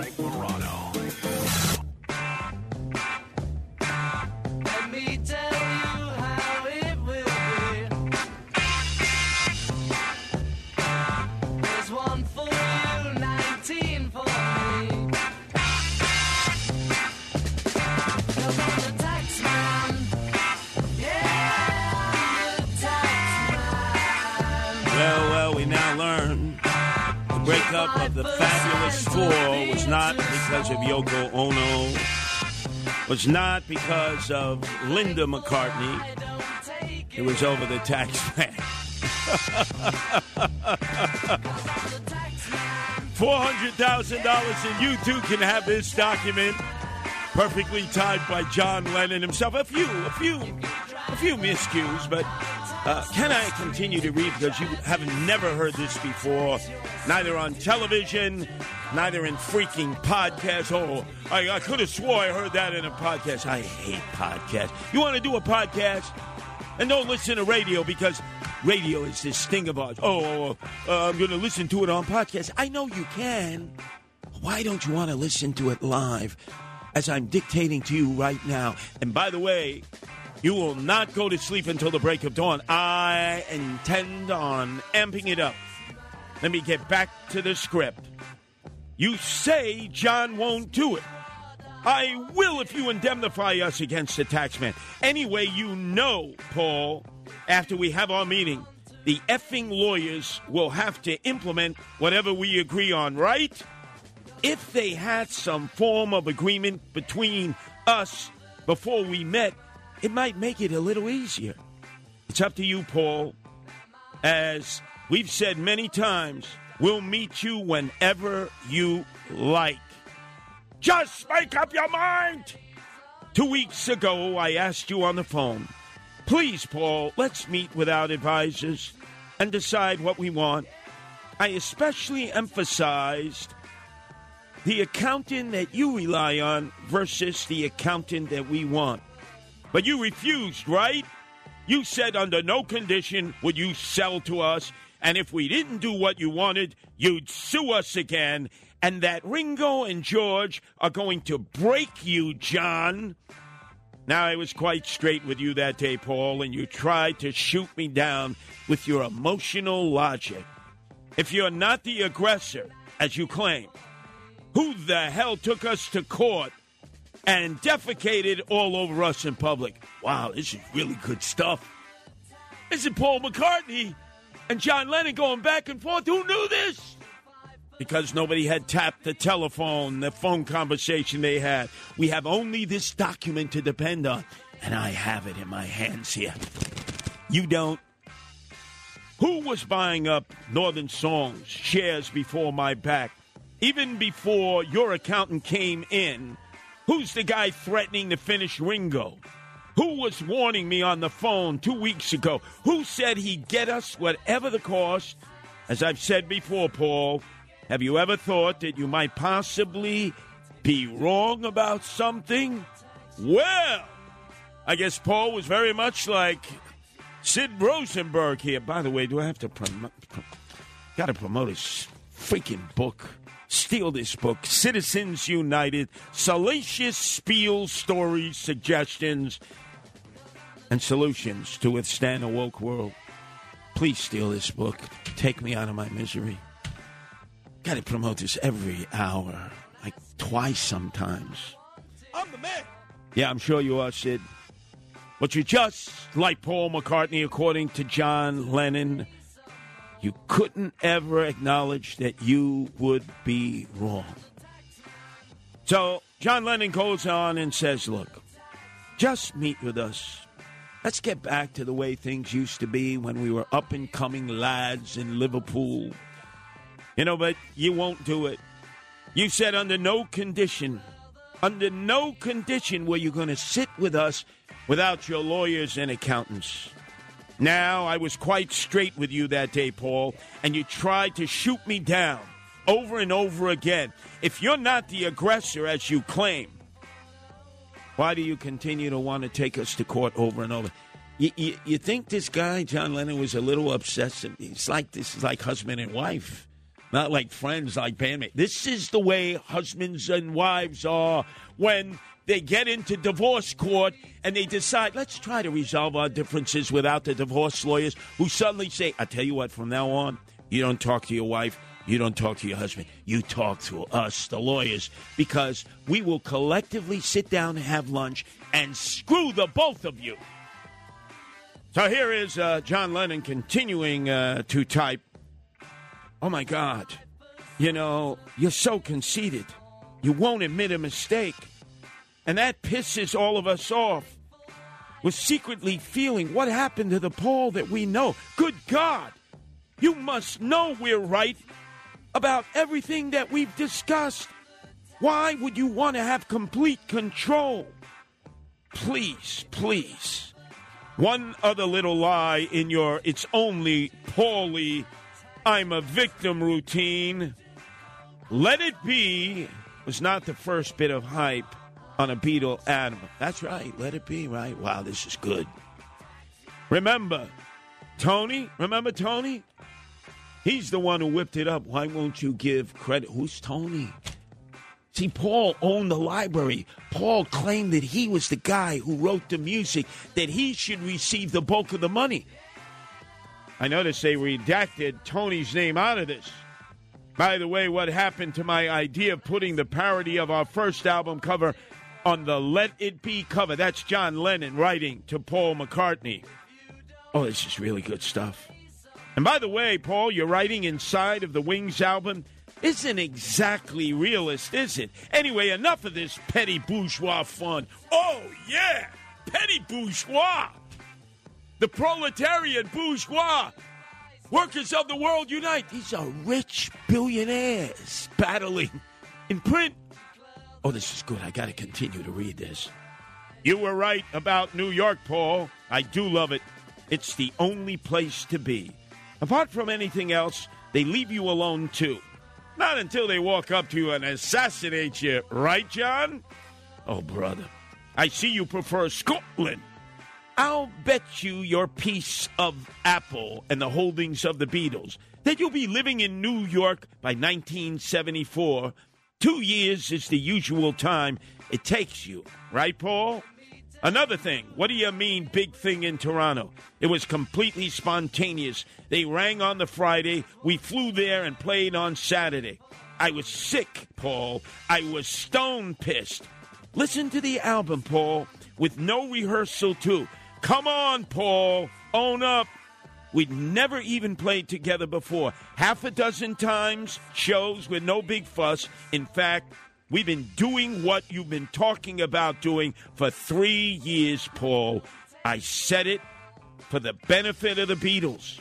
Not for me, Paul. I did not do this for Lennon and Yoko.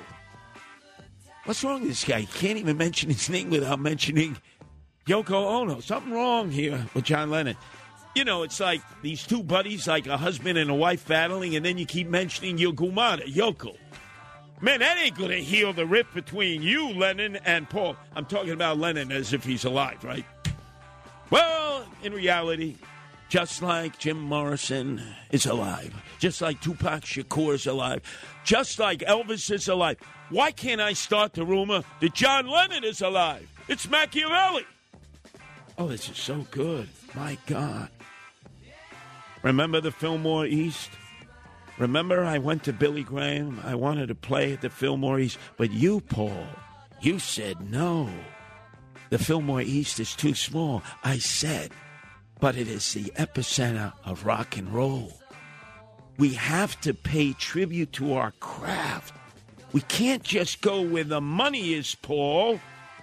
We should have played the Fillmore East before Billy Graham went down in that helicopter accident. It would have been a good time for all. We were moved on by the cops. We were moved on by the government. We stood up to all of our critics and adversaries when we were all together, Paul. What happened to you? You have cast us under the yellow submarine. He writes, You have cast us under the. Think he was doing a little drugs at that time? The yellow submarine, the yellow submarine.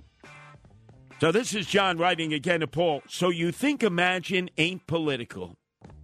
It's working class here with sugar on it for conservatives like yourself. Whoa! John Lennon calls Paul McCartney a conservative. Man, he could have a talk show here at WABC. I don't know if there's any room for him. Well, they'd make room. Maybe take my slot or my multiple slots, or Frank Morano, Mr. Vacation Kid, his slot. Wow, he called Paul McCartney a conservative. You obviously didn't dig the words imagine. You took How Do You Sleep so literally. Read the review of the album in Crawdaddy. Listen, my obsessive old pal Paul. It was George's press conference, not the accountant. He said what you said. I'd love to come. Anyway, we did it for basically the same reasons the Beatle bit. They still called it a Beatle show with just two of them because you wouldn't come. You wouldn't come. Join the Rock Liberation Front before it gets you, Paul McCartney, my friend. Want to put your photo on the label like Uncool John and Yoko? It's always John and Yoko, never John by himself. Man, he must have been her Maytag. Ain't you got no shame, Paul? If we're not cool, what does that make you? Wow, is this a poison pen letter? Can I take a payday loan or reverse mortgage? You think I could convince John uh, to please buy this and I'll pay it off slowly? Uh, this is the only copy, the only edition, and you're hearing it for the very first time, exclusive to the Missing in Action Frank Morano show. Featuring today the ever present Energizer Bunny, Curtis Sliwa. Oh, but there's more. After he disses and dismisses and drops napalm on Paul McCartney, I guess he was having some separate feelings. John Lennon writes No hard feelings, Paul. What? You blew up the relationship, John. I know we basically want the same. And as I said on the phone and in this letter, whenever you want to meet, all you have to do is call. Yeah, you're still waiting in heaven, right, John?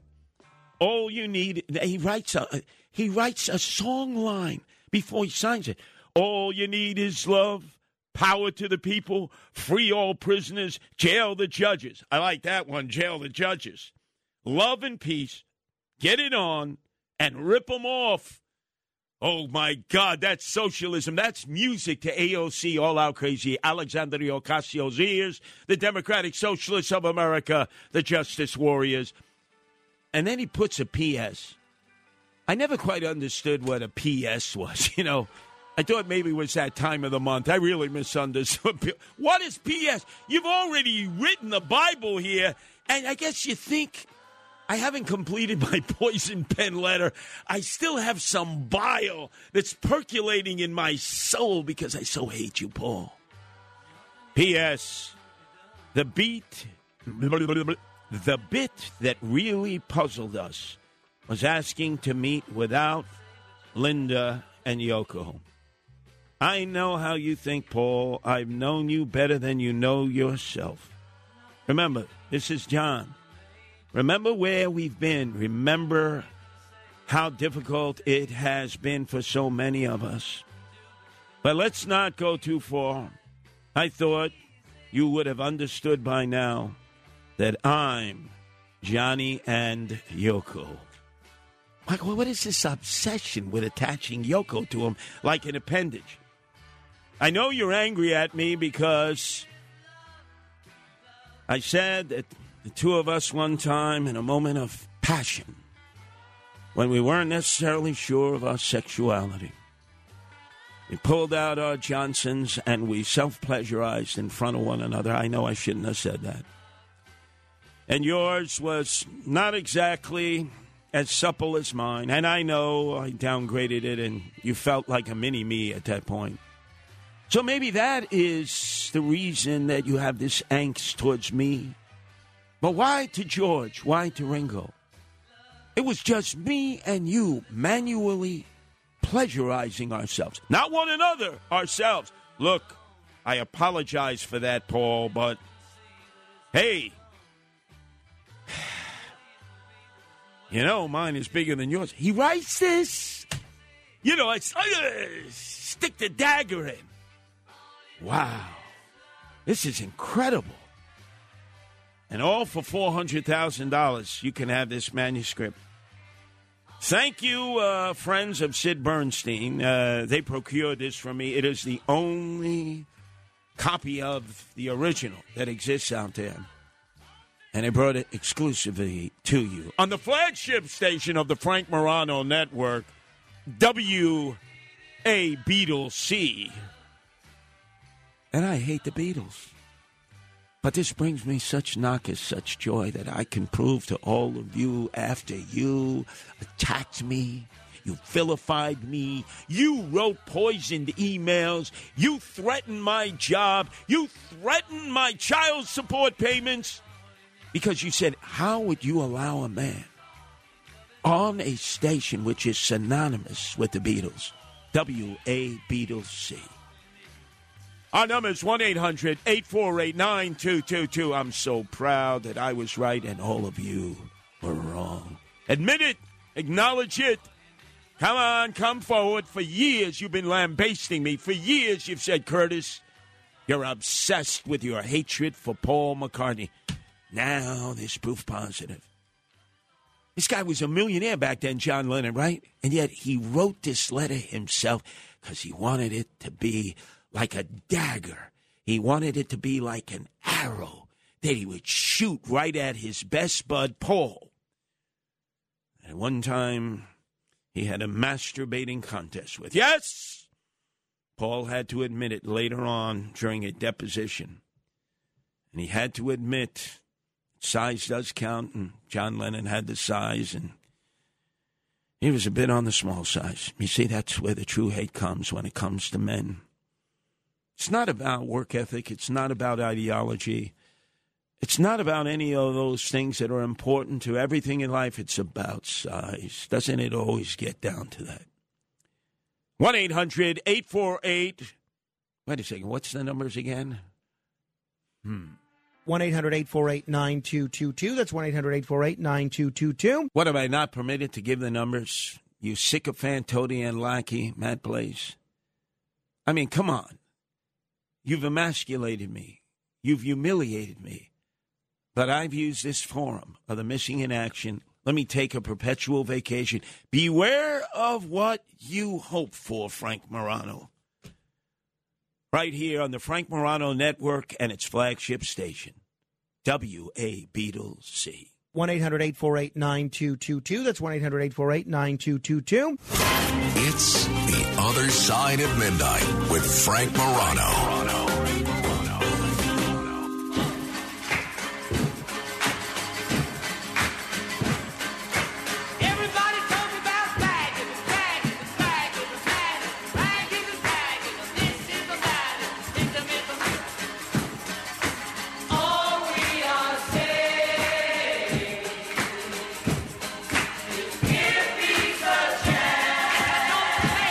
Get this straight.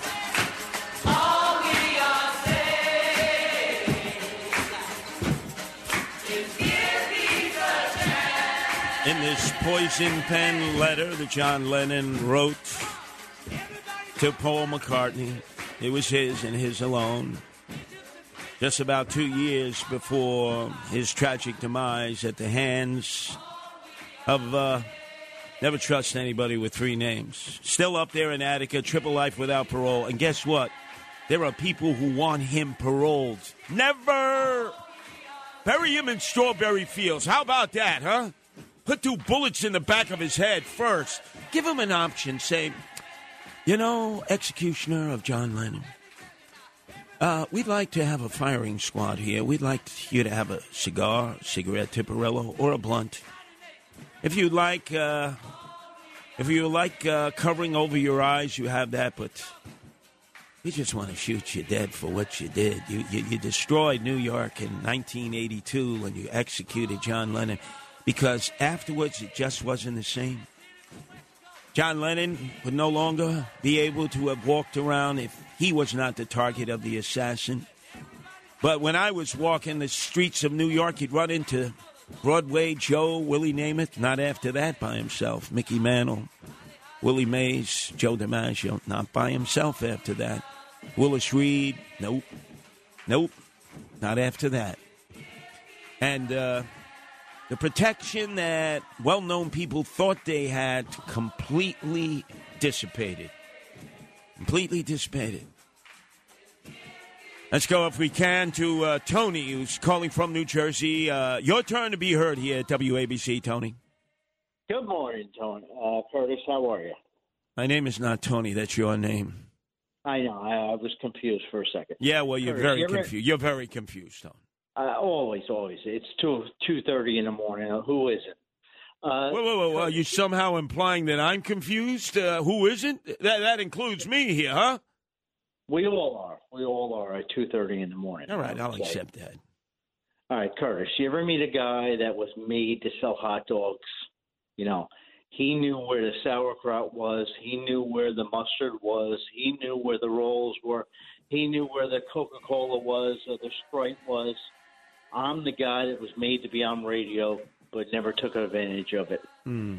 I had other things to do in my life, and now, two thirty in the morning, I'm calling you. Anyway, We, we, you realize, Tony, with that introduction, we have a special connection because for many, many years, that's what I lived on dirty water hot dogs. There is a connection. I feel it right now in my we all did. We all did. Yes. We all did. Yes. Anybody 45, 40, 40, 45, 50 and above, who didn't live on a dirty water dog? If you didn't, you didn't live. That's my feeling. But anyway, Question first, Tony, before you continue your diatribe. Who do you side with after you heard that very personal but very poison pen letter written by John Lennon to Paul McCartney in the midst of the breakup of the Beatles? would you have sided with John or would you have sided with Paul? I would have sided with neither. But here's my point now.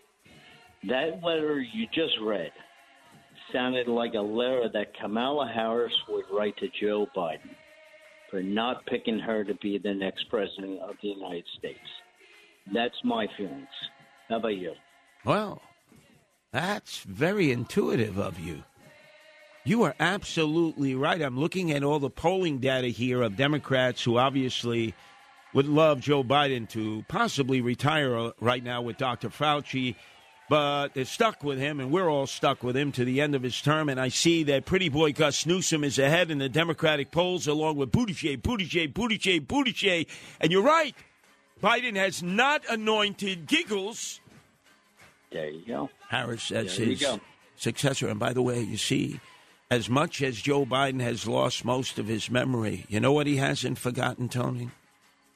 What's that? When he was on that stage in Detroit, and Senator Harris turned to him and called him a racist. Remember that? Oh, the little girl, the little girl who was denied her opportunity by Joe Biden. I remember very, very well because anyone that could pick somebody to be a VP after what she called him has to be, you say it, Curtis. Yes. You give it. But remember, Tony, he was looking for XX chromosome with the melanin complexion to give him his protection from Donald Trump, who was the president at that time. And you know who reminded him of that fact every morning in the basement when they were hiding Joe Biden, the former vice president? You know I who know re- exactly who gave it. Frank Morano. no, no. No. Dr. Jill. Dr. Jill. What is she a doctor Oh, yes. of? She's a doctor of Ugats. She's a doctor of Stunad. Very good. I like that better. A doctor of Stunad. Tony, you and I, we have bonded. There's some kind of synergy, and it all started with a dirty water hot dog. You see what brings people together who are so far apart. Call started out with malice. It was not intended to be bonding. No, it was not. But boy, when he mentioned that dirty water hot dog, he got my attention. I know, Avery, you're salivating at the mere thought of having a dirty water hot dog at 3 o'clock in the morning. Would you like it with or without mustard? Would you like it, Avery, with sauerkraut and onions? Or would you like it with ketchup? What kind of a man would eat a hot dog with ketchup? Anyway, in the next hour, as I calm myself down and take a little swig of liquid Prozac, I have been told that I must do this, that I have to um do a, uh, a cut and paste of the racket report of Frank Morano if you've ever gone to WABCRadio.com. Yes, I said it, Alex, you brown nose. Don't mention WABC. The affiliates might get upset. No, they won't. But if you go to WABCRadio.com, you see the massive number of podcasts. You'll see the racket report, and you'll say, Who is that guy in that pinstripe suit that shines in the dark? Yes, it's the Mamaluke Frank Morano. In other pictures, he looks like a geek, a schmendrick, a pisher. He's got the pocket protector. He's got the glasses with with the tape that's keeping it together. How does he go from uh, from looking like less than a man to all of a sudden somebody who's thrusting his chest out there like he's ready to be a made man? Remember that scene in Goodfellas? Joe Pesci is going to be uh, his ceremony, and the man, Robert De Niro, who can never be made. What idiots, all those non Italians who are like, oh, I'm going to join the mafia, but they're never going to recognize me as being their equal. I can never be a made man. I could kill 92 people. I'm a person of no consequence, but an Italian guy could actually break a nail, somebody's nail, somebody's cuticle, and he gets to be sworn in with the mass card burnt in his hand as he swears himself to La Cosa Nostra. Yeah, that's pretty crazy, isn't it? This episode is brought to you by Bumble. So, you want to find someone you're compatible with, specifically someone who's ready for a serious connection, totally open to having kids in the future, is a tall, rock climbing Libra, and loves rom coms with vegan pizzas on Tuesdays just as much as you do. Bumble knows that you know exactly what's right for you. So, whatever it is you're looking for, Bumble's features can help you find it. Date now on Bumble.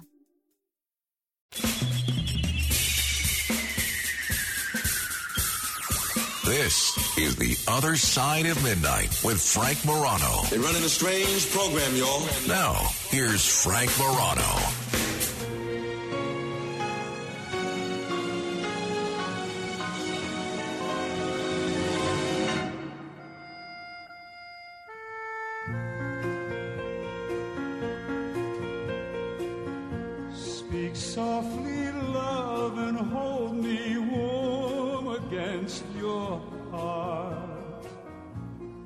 I feel your words, the tender, trembling moments start. We're in a world, our very own, sharing a love that only few have ever known. That figures. Wine colored days, Unbelievable. Matt Blaze, just inept, dollar short, day late. when we are one. Speak softly, love, so no one. Here's a man who lives up to his name, Blaze. The vows of love we I mean, seriously, uh, did you hit the bong before you came onto your shift?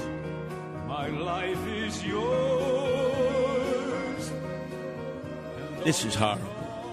This is horrible. This is so beneath my mob talk standards. This is like a what a lounge lizard might sing on your way to Atlantic City before you get to watch Frank Morano lose all of his money shooting craps at the Borgata. We will try to regroup, ladies and gentlemen. Enough of this. Oh God! Oh God! Oh no! No! I'm, I don't want. I don't want the Godfather. I really don't. Everybody plays the Godfather. When I go to visit my cousin Joey G, the Cheech in Howard Beach, right? I go visit my cousin Jeannie and Joey, and I ring the bell. What do you think it plays? The Godfather theme. You know, and I call up phones of many of my cousins who actually sided with the Gottis and said, "Yeah, you should kill our cousin." Uh, the ringtone, it's the Godfather. Enough for the Godfather. Oh God. All right, I'll accept Bobby Darin. No Goodfellas action, but you couldn't get Johnny Fontane, right? You couldn't get the Al Martino version at the wedding.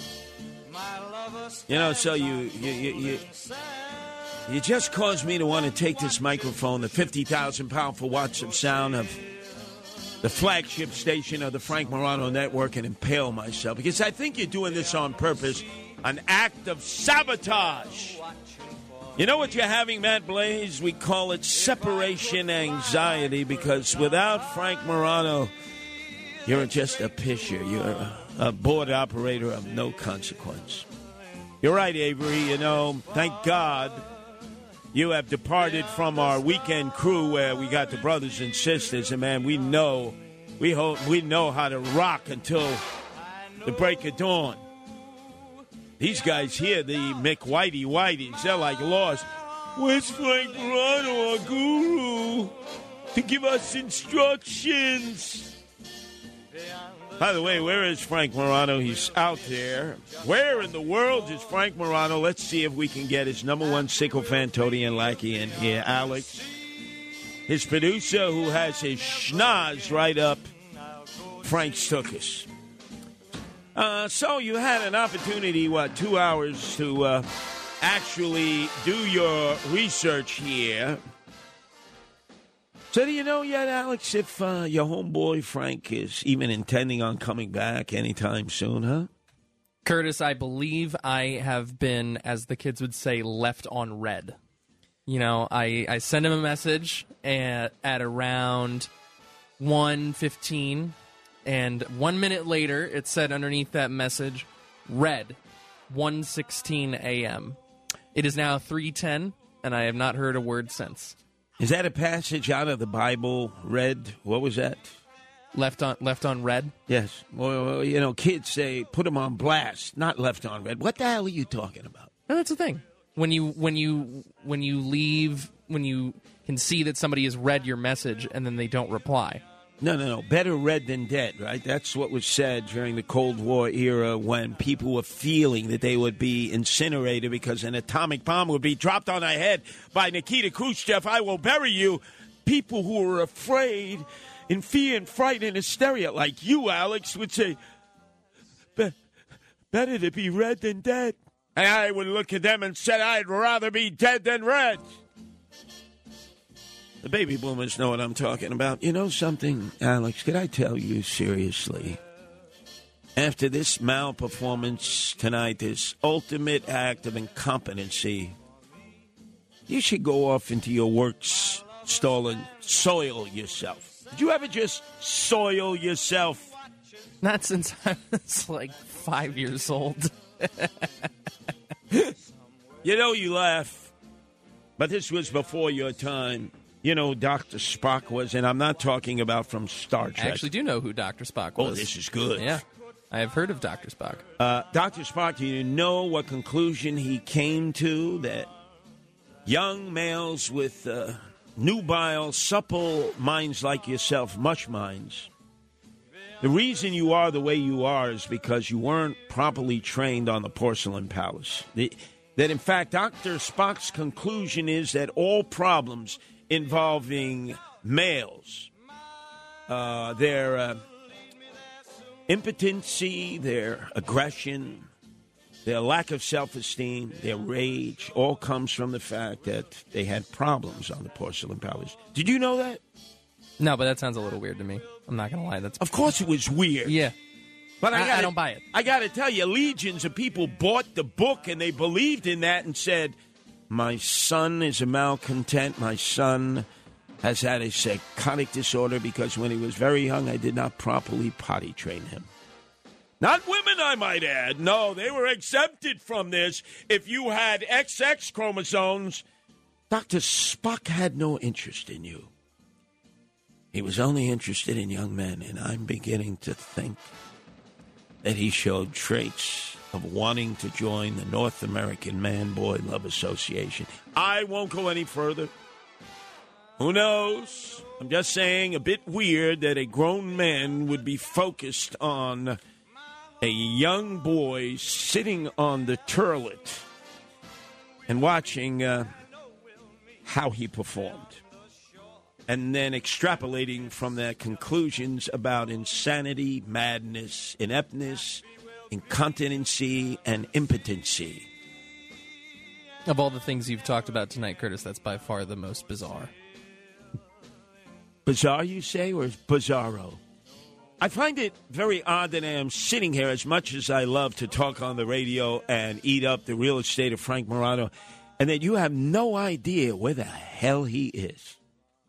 You know, maybe I could do like a find my iPhone or something like that, you know, like track his location, but uh, that would be some real uh, tricknology, as you like to say. You know what? Uh, don't ever use my terminology because you are a McWhitey Whitey. You have no right to transgress my language. So why don't you want to do something for me? Get the hell out of here. Because I'm doing the racket report, I have to do this because Frank Morano has decided he might or might not come back. In typical hipster millennial form, you know, it's like he's sitting there in a field with a uh, a petunia, and he's picking. Should I? Should I not go back? Should I? Like Hamlet on the Hudson, scratching his left hookus, then his right hookus, and wondering if he has a Doctor Spock moment. Well, hopefully, uh, Matt Blaze, you've gotten your act together because, boy, you really caused me to have a meltdown. And now I have to, according to orders from headquarters, Frank Morano in parts unknown, do the racket report. So let's uh, let's begin the process. The Racket Report is the podcast done by the Mama Luke Frank Morano. This is where he feels his oats. This is where he sheds that Mama Luke status. And he's one of the boys. Yeah, one of the boys. And a affiliated member of the Gambino crime family in his own mind. You should see how he's dressed on the Racket Report. He's got the striped suit, the gladiator suit. He's puffed out his chest. He's got the cigar, the Cohiba, breaking every rule and regulation. Not the Monte Cristo, I might add, the Cohiba. So, uh, Frank Morano had an opportunity to get bamboozled and interview the man who was responsible for the demise of his hero, John Gotti Sr. Former prosecutor for the Eastern District, all Irish all the time, Gleeson, who then was elevated into a federal judge, of which he remains today. In fact, Avery, let me tell you a very salient point of the trial, the first trial against John Gotti Sr., in which the prosecutor from the U.S. Attorney's Office from the Eastern District, Gleeson, went down in flames. It was St. Patrick's Day. You could imagine the garb that Gleeson was wearing when he began his cross examination of one of the defenders of John Gotti Sr. He was wearing a green tie and a green shamrock. And John Gotti Sr., who had been housed in the bowels of the federal penitentiary, he was denied bail. By the way, he was given a AM radio, Matt Blaze, and guess what he was listening to in the morning? Angels in the Morning. And Curtis Lee were railing against him, and he was dropping the F bomb and saying, I will get this guy. Man, I can't wait till he draws his last breath. As he would call up his underboss of the Gambino crime family in his absence, John Gotti Jr., and say, Kill Sliwa. And his son would yell, Yeah, yeah, yeah, yeah, yeah, yeah. Yeah, yeah, yeah, yeah, Dad. I don't want to hear that guy again. Done. But that's not what we're talking about here. We're talking about this interview that Frank Morano had with a man who has taken all responsibility for sending John Gotti Sr. away after he had beat the feds, beaten every rap in the same federal court the first time, and then found got found guilty because of the testimony of his underboss, Sammy the Bull Gravano, who ate the Parmesan cheese, and the clear, concise, clean Memorex tapes that were taken above the Ravenite Social Club in the home of a Sicilian grandmother, a widow, who would conveniently leave when it was time for Gotti Sr. and Gravano to have a sit down. Do you know what the Ravenite Social Club is today? It's a transgender dress shop. So appropriate to my enemies there. But I digress. Let's listen to now federal Judge Gleeson describe at one time how many divisions of the FBI were assigned to Italian organized crime and how it exists now. How essential was Sammy to getting a conviction, and could you have gotten a conviction without Sammy? In December of 1990, we indict Gotti, Gravano, Locascio, and I spend the next 11 months getting ready for a trial in which our evidence is John Gotti on tape talking about who he's killed, who he's going to kill, the labor racketeering, the obstruction of justice. It was a shallow case because it really wasn't any witnesses. Um, but it was a really good case because I was going to tell the jury, listen, here he is committing the crimes we charged him with. And then, really, literally 10 weeks before trial, Gravano reaches out to me surreptitiously and we meet and strike a deal.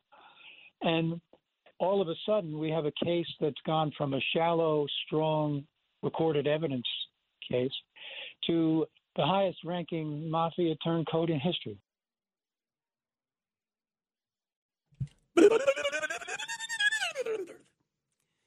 In typical Matt Blaze form, an act of sabotage after hours and hours of laborious work because they had been ordered to do the racket report. I didn't want to, I didn't want to do this. I was forced to do this. So what did Matt Blaze do? He discombobulated the the format so that if we move forward, you would have no idea what the hell this guy was talking about. A clear act of sabotage. Matt Blaze, I'm telling you, what were you blazing away on before the program began? Can you tell us? Because that had to be really good stuff. Come on, share it with the audience. Man, you're blitzed. Now, let's go back and I'll give you the numbers. Maybe you can follow the numbers. Wow. This is like special ed for Mob Talk. Oh, I only wish that I had Bill Lee. That's right. Bill Lee, Broadway Bill Lee. Man, an iconic figure at uh, WCBS FM who had retired and gone down to his retirement uh, home in Fort Myers and was playing shuffleboard with my former sports guy for Curtis and Kuby in the morning, Warner Wolf. Canadians were attempting to uh, take over Fort Myers because they were better shuffleboard players than Warner Wolf and Broadway Bill Lee. But Bill Lee understood that I was in dire distress having to deal with the likes of the Matt Blazers here at WABC. Thank you, Broadway Bill Lee. You are entitled to a day off. But let me tell you something. You're going to work until the day you die at this rate. So if we can, Maestro, let's see if you can connect the dots. This is like a kid, you know, when you got your cartoon book, you know, you and you had to connect the dots with the number two pencil.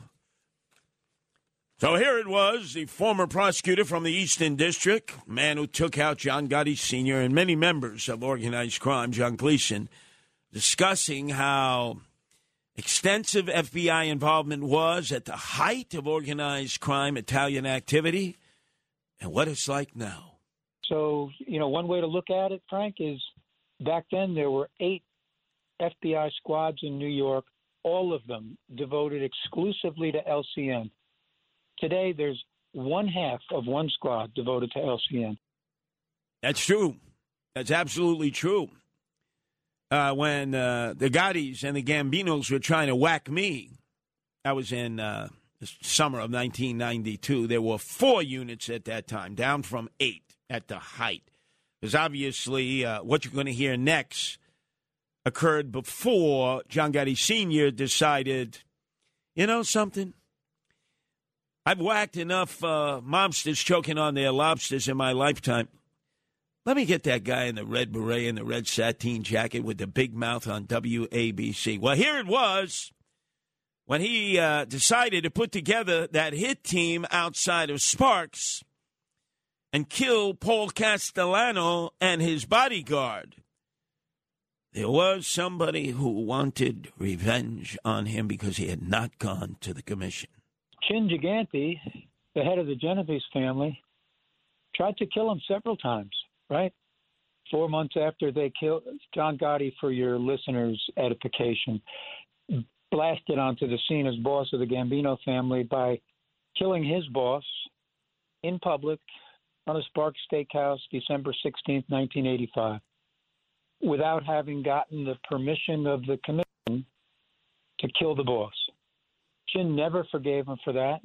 Four months later, when they blew up Frankie DeCicco, they thought John Gotti was going to be with him.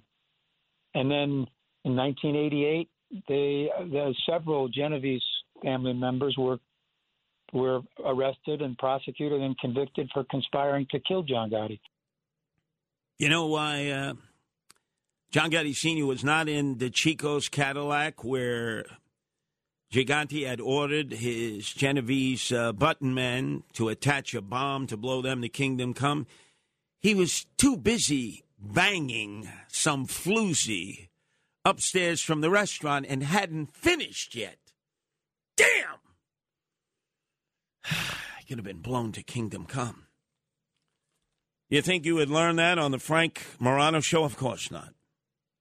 Frank protects everything, Gotti, everything Gambino, including the one that he was hot to trot on. Oh, yeah, one day I'll tell you.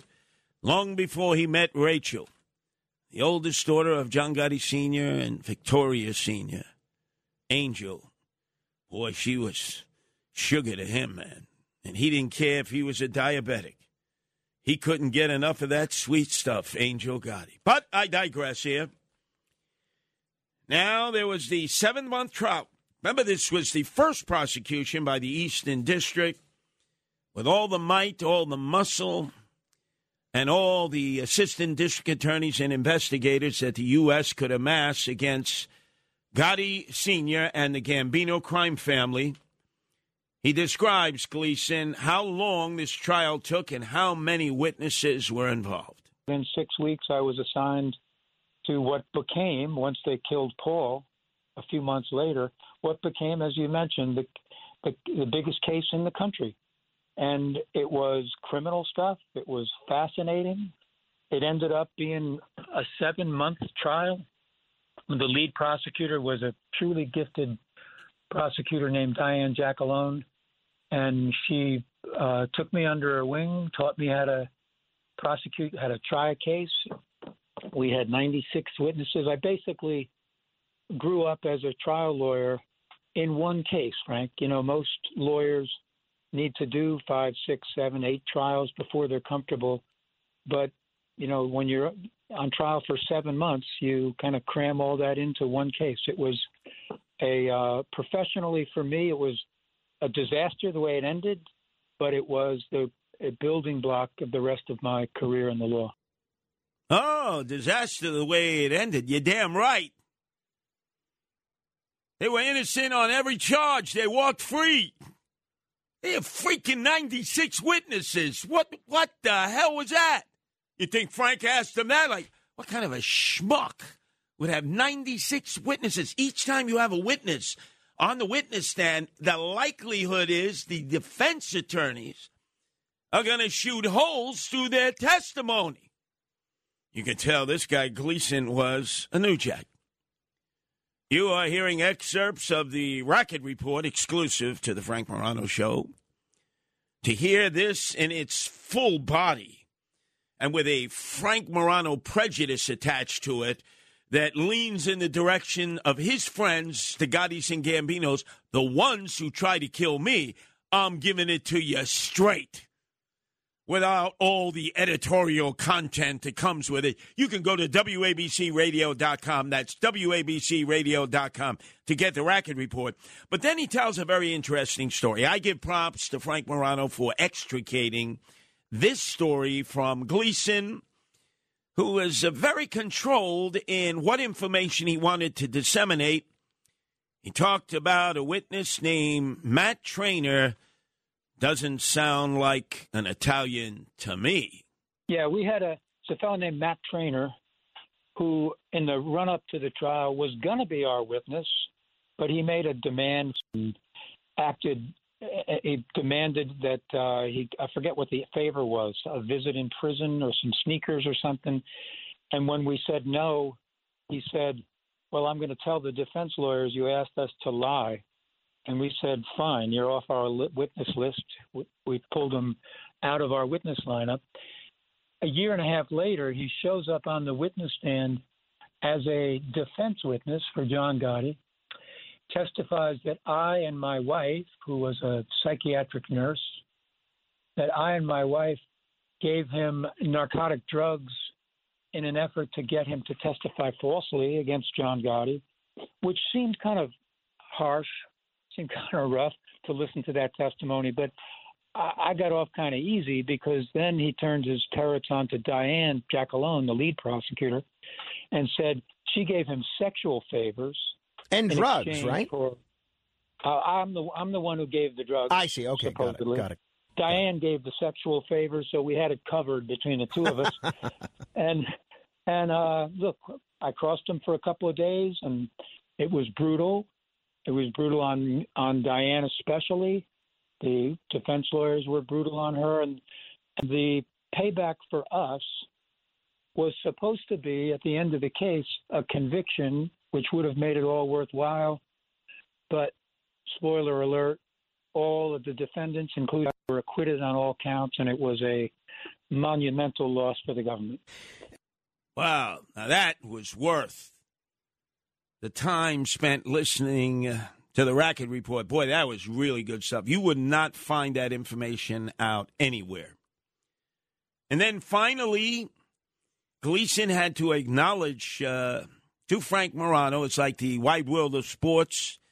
The thrill of victory was not there. It was the agony of defeat as he he and his team crashed and burned against uh, Team John Gotti Sr. That that first trial that they had fixed the jury. There's always been a lot of claims that the jury, at least to some extent, was was fixed in that trial. Um, you know, I've spoken with John Gotti Jr. about that case. He insists that he doesn't believe that it was fixed. John's not an unbiased source. What's your take? Was the jury in that case fixed? Well, yeah, and I don't. I mean, I don't know how you can hide from that fact. Junior can speak for himself, but here's the deal. Here's what your listeners should know. Four and three quarters years later, three months before the statute of limitations on obstruction of justice would run, Sammy Gravano flipped. I met him in the middle of the night, and I was debriefing him about all the murders he had committed.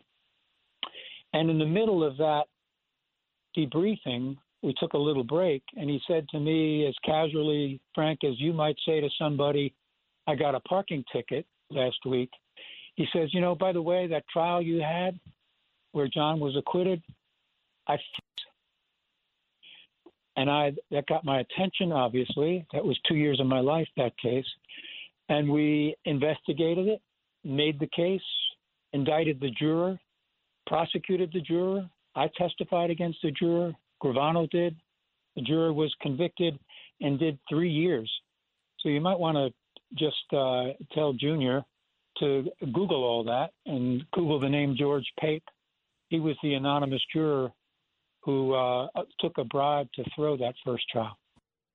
I'm sure Frank will be doing that with his very dear friend John Gotti Jr. at Wo Hop soon in Chinatown. That's where they frequent Wo Hop. All during the trial, they'd always go to Wo Hop. And they'd tell all the waiters there, you know, if Sliwa comes in, give him a hard time, and they did. And you know, my retaliation against all these waiters who are speaking Cantonese, not Mandarin, Cantonese.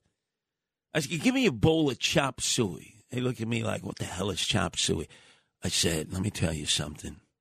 You should take those chopsticks and impale yourself. It's The Other Side of Midnight with Frank Morano. Frank Morano.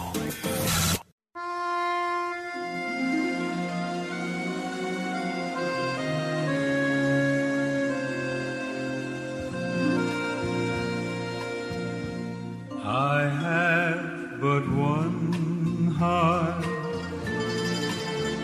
This heart I bring you. By the way, ladies and gentlemen, having been at the wedding of Frank Morano and Rachel out on Staten Island, having been forced to sit next to the Gottis and Gambinos, the same people who tried to whack me, kidnap me, and eventually incinerate me so that you couldn't even determine what my DNA was.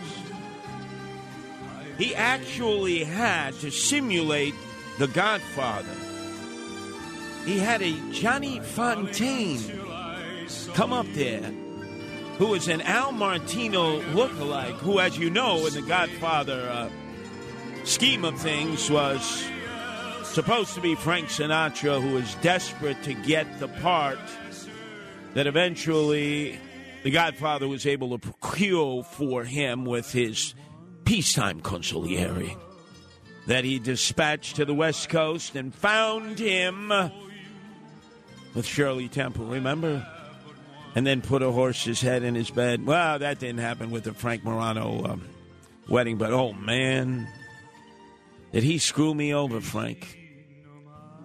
I thought I should have been the best man, right? Look, Frank was my intern and my producer. He admits that I fought for him to have his own show, right? He it. Who did he have as his best man? This, this Eric Adams Republican, Joe Borelli, Makwana Mai. But it wasn't to be. It was not to be.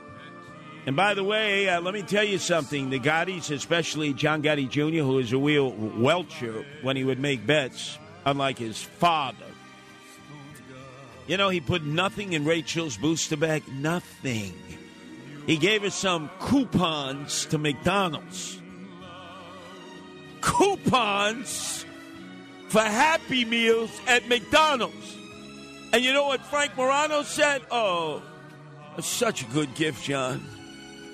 Me and Rachel talk about it to this day. But let's get back on track. This is the Racket Report. It actually was an outstanding interview. I got to give credit where credit is due. That's one thing that Frank Morano has excelled in. Is interviewing people who specifically have been involved either in prosecuting Jadruls, knuckle draggers, members of organized crime, the organized criminals themselves, sometimes confidential informers, those who are in the witness protection program, or those like me who grew up with them and dedicated every moment of the day to destroying them by all means necessary. So let's pick up at trial number two. The federal government had struck out swinging against John Gotti Sr. and all of his sycophants, toadies, and lackeys because they fixed the jury. Thank you, Sammy the Bull Gravano. You think John Gotti Sr. thanked him? Of course not. Now, here's Frank talking with uh, Prosecutor Gleeson as they went into a second trial where it appeared that John Gotti Sr. was invincible. 58, 58. About your mentality as the lead prosecutor in that case, going into that case, seeing those previous acquittals. Yeah, again, a great question. You look at it, it was not just the, the acquittal in our case that he had fixed, but there were two state assault cases that he beat. So he really had acquired this aura of invincibility. We firmly believed before we brought that case in which he, we convicted him, we firmly believe that law enforcement really had one more shot. That if we took another shot at him and and he beat the case, he was never going to get convicted. It was just going to cement him as invincible. So that influenced the way we approached the investigation. We decided we're not just going to rely on some low level accomplice witnesses like in the first case. We wanted his voice on tape. And this is where the FBI, you know, has just has no equal. They were patient. They worked their informants. They learned that John was meeting with his underboss Gravano, his consigliere Frank Locascio, in a old lady's apartment above the Ravenite Social Club, 247 Mulberry Street. They got a bug in that place, and we had the best possible evidence. So, you know, we another thing we learned from the first case: not going to have seven, eight guys at the defense table. We could have indicted the entire family, but we indicted just Gravano, Gotti, Frank Locascio. I wanted to get in and get out. No seven months trials, no low level accomplices. A quick in out trial with John Gotti's voice convicting him. So that was all the, the result of him having acquired that reputation as the Teflon Don. Outstanding question and answer. Boy, Frank is, uh, really does a stellar job as a questionnaire. He really comforts those people that he talks to, whether he's befriended them or they're enemies. They're very they're in a comfort zone. There's no doubt he's the best interviewer here at WABC. And I have suggested to John Catsimatidis, our owner and operator, great talk show host in his own right, that you know maybe uh, we should try to bump Anderson Cooper, who does those um, interviews on 60 Minutes from time to time. Although he is uh, he is uh, obviously wed to CNN, and give Frank Morano a try. He, he, to me, he's a much better interviewer than. Uh, than any of those that I've seen in the business. I look, as you know, uh, very difficult for me to say that, but he is the best in the business. And he continued on because he was able to get the prosecutor Gleeson, now the federal judge, to talk about the problem of what I call idolatry and turning people like Gotti into heroes. How did you feel? I'm sure you were aware of the reputation in some corners of the city that John Gotti had acquired at this point. It, you would go to Ozone Park and Howard Beach, and not all residents, but many of these residents would would cheer at the mention of John Gotti's name. There were people who would even show up to the courthouse holding signs, wearing T-shirts that say things like "Free John Gotti." There were bumper stickers in places like Staten Island, where I grew up, where you'd see the same method. And even a lot of people that weren't necessarily Italian American, a lot of them came to view Gotti as almost this Robin Hood like figure who was fighting against the oppressive federal government. And he became a symbol in some respects of standing up to the federal government.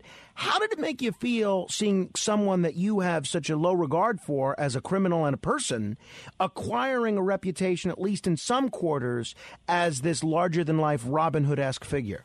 Oh, brilliant. Great summation by Frank. He put everything into perspective. He painted pictures of what it was really like. Now, remember, Frank was a bit limited. He was in Staten Island, but I saw exactly what he said in a lot of neighborhoods that I frequented. And yes, as he mentioned, even non Italians like Sid Rosenberg, our colleague who always wanted to be Italian instead of Jewish, who has just published his book, Citizens United with Johnny Russo. Johnny Russo from The Godfather. You realize the kind of Vig he's going to want from Sid? By the way, steal this book, please. Look, you don't think the Gottis would have stole this book? They used to steal bundles of the Daily News and the Post when they'd be delivered if Gotti was on the front page, right? Hey, steal it. You think they paid for it? Oh, so Sid, you want to be Italian? You want to be like a wise guy? You're in Gemini Lounge, this this motion picture. You've been in Gravesend? Okay, steal his book. Make him feel like he is an object of desire by organized crime. Sorry, I had to go on that rant. I'm being told I have to do this like once an hour. This is going to drive me crazy.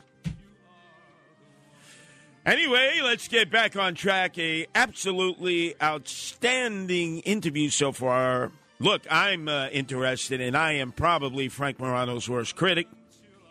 And it elicited from the prosecutor Gleeson the statement that I wanted to hear that normally prosecutors and judges never say because they try to keep things so close uh, without revealing what the reality is. you know, wringing our hands and gnashing our teeth. We just look what, what you've described is completely accurate, and it's just another manifestation of the fact that as a culture, we belong on a therapist's couch when it comes to organized crime generally, and especially the mob. Right? We see.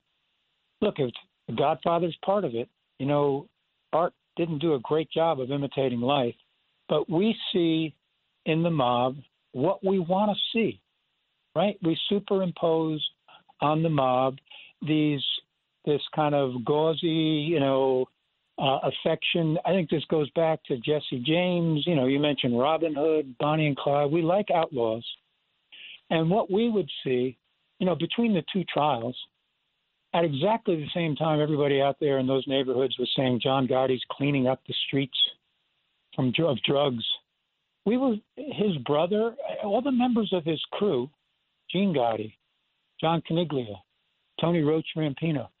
We put them all away for for the rest of their lives, essentially, for heroin trafficking. So even as that is unfolding in front of everybody's eyes, they see John Gotti as cleaning up the street. Brilliant summation. That that was Gleeson at his best. But then again, he goes from the height of being uh, so accurate, so cogent, to basically lying. He then says he's got this case. Sammy the Bull Gravano is offering to become a cooperating witness. They're negotiating.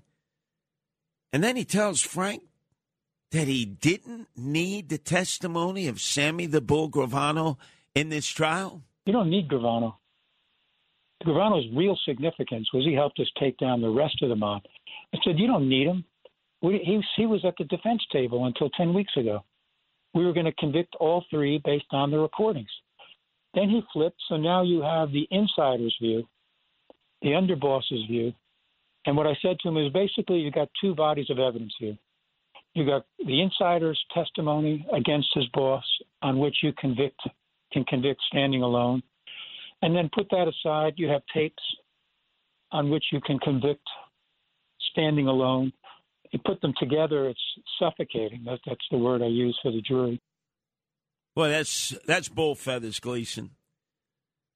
You convicted John Gotti Sr. because Sammy the Bull Gravano was not only so convincing, cool, calm, and collected on the witness stand, but he connected all the dots. The Memorex tapes weren't going to do it. I mean, he had the best defense attorneys that not only money could buy, but that he could threaten so that they would make sure they did their very best job. Oh, I tell you that. Those attorneys were terrified of John Gotti Sr. There was a time that he was with his preferred mouthpiece, Bruce Cutler, who was like a little Mussolini. They thought he was a master in the courtroom. It turned out he won so many cases for John Gotti Sr. because the juries were fixed by Sammy the Bull Gravano. Nobody knew it at that time. They were having a meeting on the eighth floor of a building, and John Gotti Sr. turned to Bruce Cutler and said, If you don't do exactly what I say, I'm throwing you down this elevator shaft eight floors down. And there's nothing you or anybody else are going to do to prevent it or arrest me or convict me. Do you understand, Bruce? And Bruce said, Yeah, boss. Yeah, boss. I get it. I get it. Big, rough, and tough Bruce Cutler, right? Like Mussolini, a uh, tough guy. Was a wuss in front of John Gotti Sr. So I didn't believe Gleeson there at all. That's nonsense. And then Frank naturally bore in on him. This is a, this is a good technique of a great interviewer because he realized that Gleeson was lying to him, and then he said, "You're going to add insult to injury.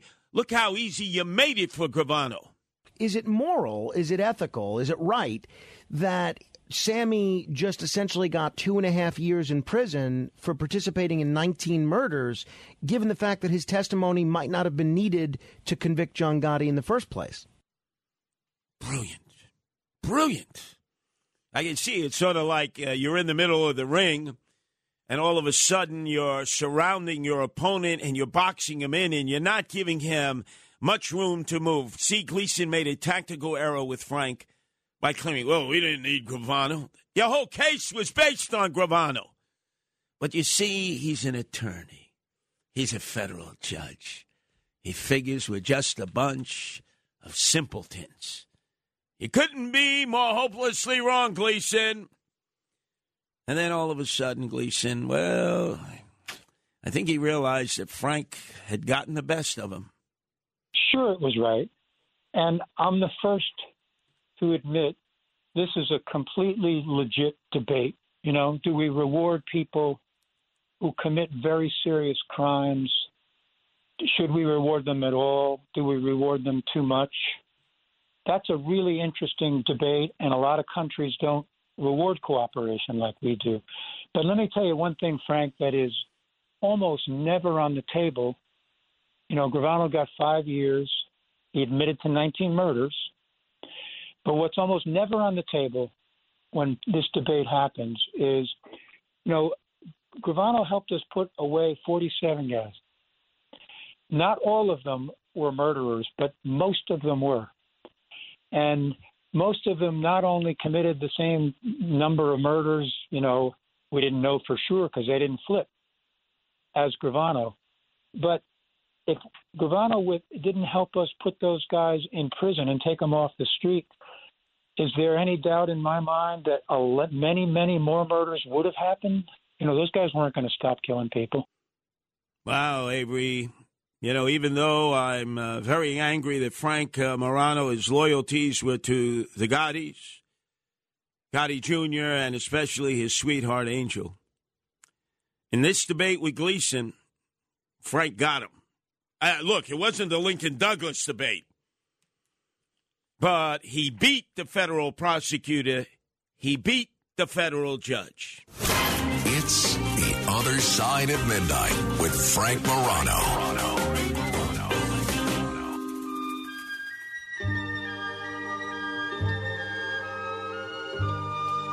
So, in this debate, and you can get it in podcast form, the full podcast, the Racket Report, and I, I do advise. I've listened to quite a few of them. Uh, Frank Morano is as good as it gets in doing interviews. He's smooth. Whether he's a friend or a foe, he brings out the information. But in this case, Judge Gleeson, a.k.a. the federal prosecutor who put John Gotti Sr. away, triple life without parole in the second trial. Yes, Gleeson, because of Sammy the Bull Gravano's testimony, not because of your good work or the Memorex tapes. Wow, that is the height of hubris. Oh, it wasn't Sammy the Bull. We really didn't need him. Really? Oh, the bull feathers are going to be flying here. You may want to get your uh, hip hugging boots because there's going to be a lot to shovel. So listen to this question. And when I heard his answer, I said, Frank Morano got him. He didn't win on points, he knocked him out. Frank Morano asks the prosecutor at that time, lead prosecutor, U.S. Eastern District, in the second case against John Gotti Sr., how far up the chain did you have to go to get permission to make a deal with the underboss, Sammy the Bull Gravano, the cooperating witness who was eating the Parmesan cheese? How high up the chain of the Justice Department did you have to go to get approval for a deal like that? Did the Attorney General himself, Bill Barr, okay and approve this deal? No, I didn't even go to my boss. It was it was so secret. What?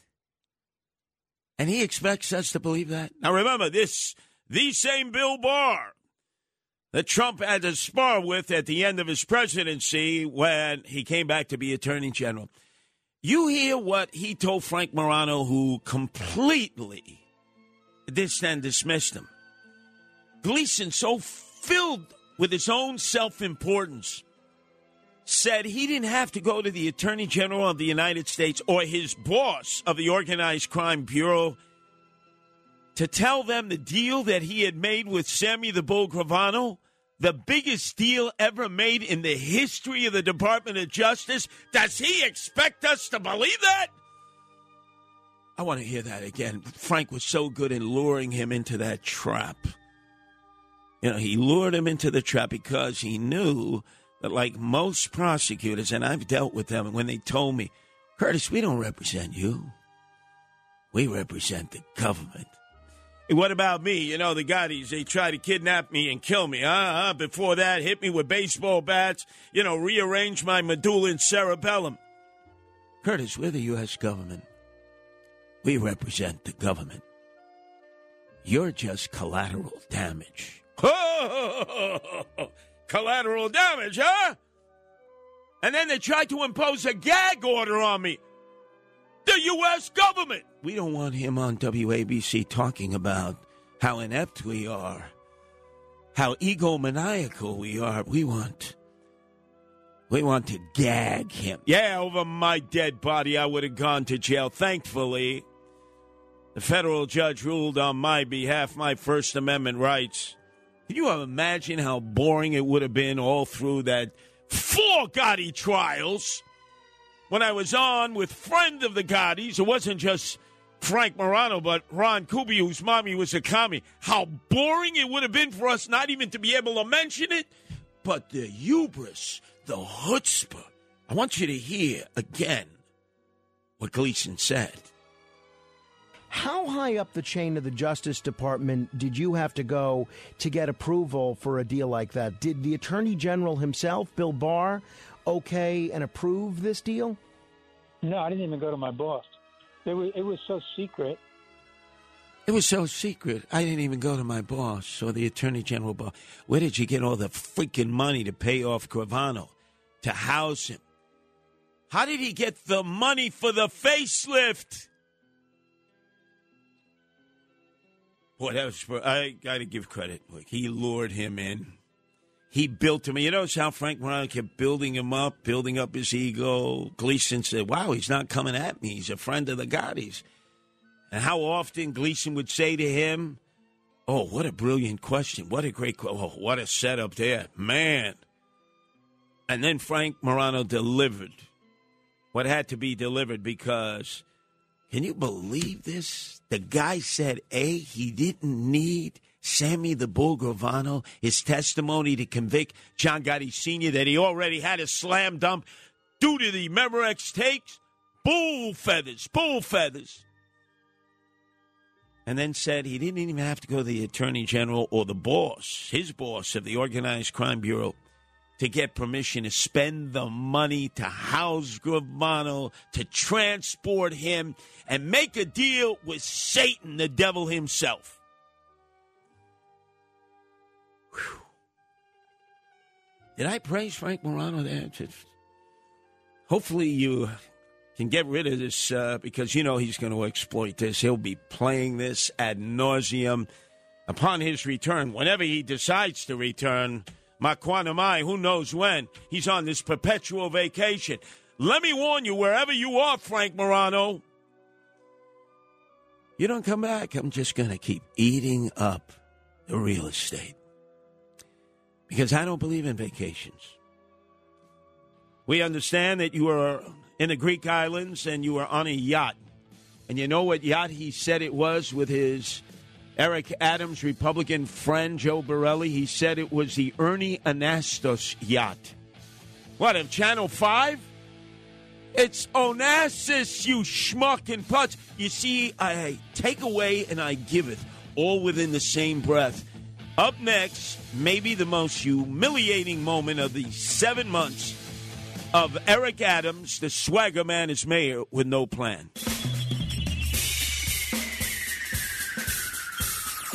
This is The Other Side of Midnight with Frank Morano. They're running a strange program, y'all. Now, here's Frank Morano.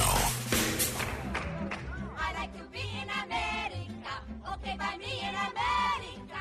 Everything free in America. For a small fee in America. Oh. Wow. You couldn't have a song like that now. All the snowflakes out there would melt. Would probably be uh, left on the cutting room floor by the cancel culture. This is the classic musical rendition, stage show in the movie, the original West Side Story, Leonard Bernstein conducting. The words, I think, were a Sondheim production. I'm not quite sure of that. I just know I love that movie, especially Natalie Wood. I think uh, all American men fell in love with Natalie Wood. But instinctively, we said years later, the over under point spread was who killed Natalie Wood on that yacht off Catalina Island? When in the bowels of the yacht, there was her husband, Robert Wagner, arguing with uh, the maniac himself. Oh boy, what the hell was he doing on board? Chris, Mad Dog Chris from Astoria. Wow. Anyway, unfortunately, Natalie Wood perished. She was the sweetheart for every rock ribbed all American males who understood that they were XY as opposed to XX, and they didn't have, have problems identifying with 72 different gender identifications. But the reason I bring this up, and before I mention that, uh, a word to all of those out there who may know where Frank Morano is. Because he's not here where he needs to be. Come home, Frank. Come home from your extended vacation. I think it was off of Greece with your very dear friend, uh, the Eric Adams Republican Joe Borelli, the guy you chose as your uh, best man at your wedding. You didn't choose me. No, no, didn't choose me. It's okay. It's all right. But for some strange reason, you decided not to return and take a second vacation. Maybe working on a third. But, Gaz, uh, let me put a word out to every talk show host and hostess in America. You take extra time. You maybe manipulate uh, maternity time. Curtis Sliwa will be at the ready to eat up your real estate too. Because I love it. There's nothing better than talk radio. I can talk and talk and talk and talk because this is a gift to us. In this case, John Catsimatidis and his wife, Margo Catsimatidis, owner and operators of the flagship station of the Frank Morano Network on the other side of midnight. That's right, I said WABC. I don't want to hear that, Alex Brown. Oh, you shouldn't mention it because it might offend the affiliates. Why? Why wouldn't they want to be attached to the mothership connection, right? What the hell came up with that nonsense? You could tell they don't know anything about radio. So I defy all when it doesn't make sense. And in this case, I really want to offer assistance to the man who beat me for the mayoralty of the city of New York back on November 3rd. In the general election, I ran as the Republican independent candidate. He ran as the Democrat. Eric Adams, the swagger man who, after seven months, does not have a plan almost about anything. But he has been sucked into this vortex. I, I think uh, Governor Abbott in Texas understood that Eric Adams' Achilles' heel is that he always wants to go live at five. He always wants to have a press conference. He's always looking for the photo app. Interesting when Governor Abbott of Texas asked he and the mayor, Madam Mayor of Washington, D.C., to come down to the border in Texas and see for themselves the chaos, the crisis. They said no a thousand times no. Let's face it, they didn't want to offend the papachulo of the border. Joe Biden, who was like standing on the border, say, Who's your daddy, illegals? Who's your daddy? So Abbott, who has been up to his neck in having to spend tax dollars of Texans to try to stem the flow of the invasion, finally decided, oh, you you want to you you want to call yourself a sanctuary city, but share the illegals.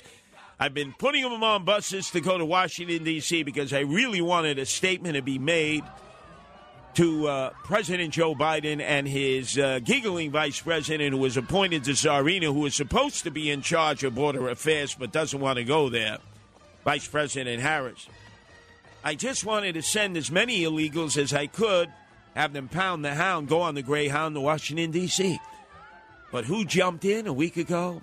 Well, of course, live at 5, photo op Eric Adams, who decried what Abbott was doing even though only one bus had been sent to New York City, right? One bus! We have a million illegal aliens here in New York City, if you haven't seen. And he was saying, oh, our social service systems are overwhelmed, our shelters are overwhelmed. Please spare us all. Saying, I'm going to have to put them up in hotels. I'm going to have to feed them and clothe them and give them SNAP cards and Medicaid and have them Uber from place to place. Oh my God. He was playing the violin at one of his many press conferences around this. And people were saying, hey, Schmuck, hey, Putz, you're a sanctuary city. Isn't this what sanctuary cities do? Nobody's blaming Eric Adams. We've been a sanctuary city going back to Ed Koch. Ed Koch had it as a sanctuary city. Believe it or not, Michael Buttigieg, Rudy Giuliani presided over a sanctuary city. Michael Bloomberg, Bill de Blasio, and now Eric Adams in a sanctuary state presided over by Democratic governor governors for quite some time, including for 12 years, Republican Governor George Pataki. We are sanctuary 24 7, 365, along with New Jersey. You know, El Jefe, Chamu, Chris Christie will say, oh, bad illegals. You know something? When he was governor, what was New Jersey? Sanctuary state under Corzine Chipmunk Sanctuary, under Half in the Bag Murphy Sanctuary, under McGreedy Sanctuary, and Ras Baraka in Newark, the crime capital of New Jersey Sanctuary. So if you happen to be an illegal crossing the border, and obviously they all have cell phones, have you seen the illegals come across? I've been in third world countries. People may not have two pesos to rub together. You know, the one thing they have cell phones, some of them satellite phones. So they have the GPS. And the GPS is so sophisticated. You, all you got to do is program in what are the sanctuary cities and sanctuary states. Almost all of them are north of the Mason Dixon line, Democratic states, Democratic cities. And of course, where do you want to go? Do You want to stay in a hostile state? Or do you want to stay in a state that smothers you with love and attention, led by the Archdiocese of the Roman Catholic faith, who can't do enough for you, so you'll come into the pews, their empty pews on Sundays, and fill the churches to the rafters?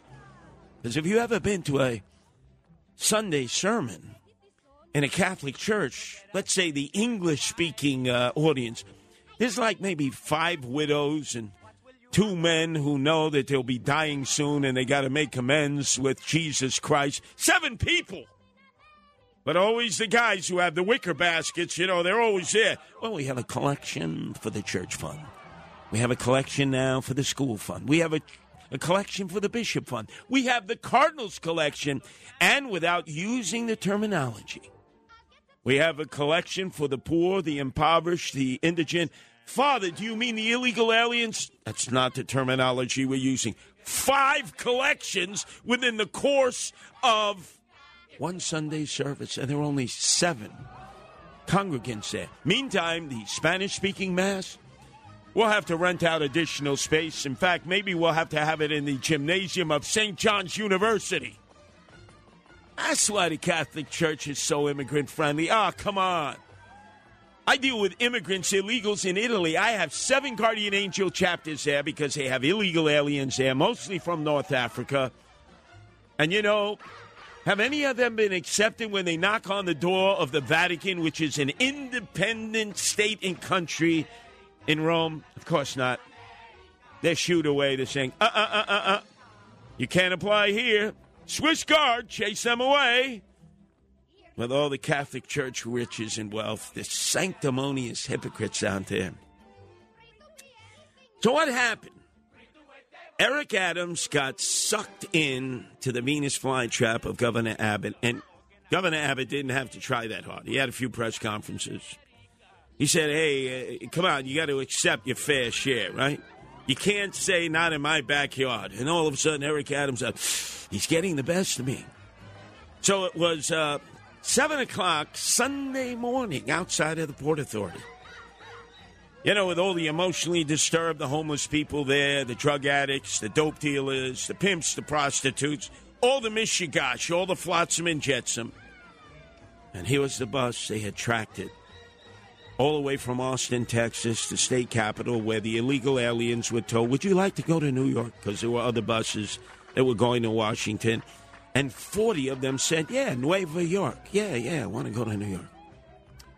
Apparently, on the way to New York, some of them had second thoughts because, according to the bus driver, I said, Mr. Bus Driver, uh, we've been watching on Telemundo and Univision in Mexico, Guatemala, Honduras, and El Salvador that it's not safe in New York City. It's safer in Tijuana. It's safer in Juarez.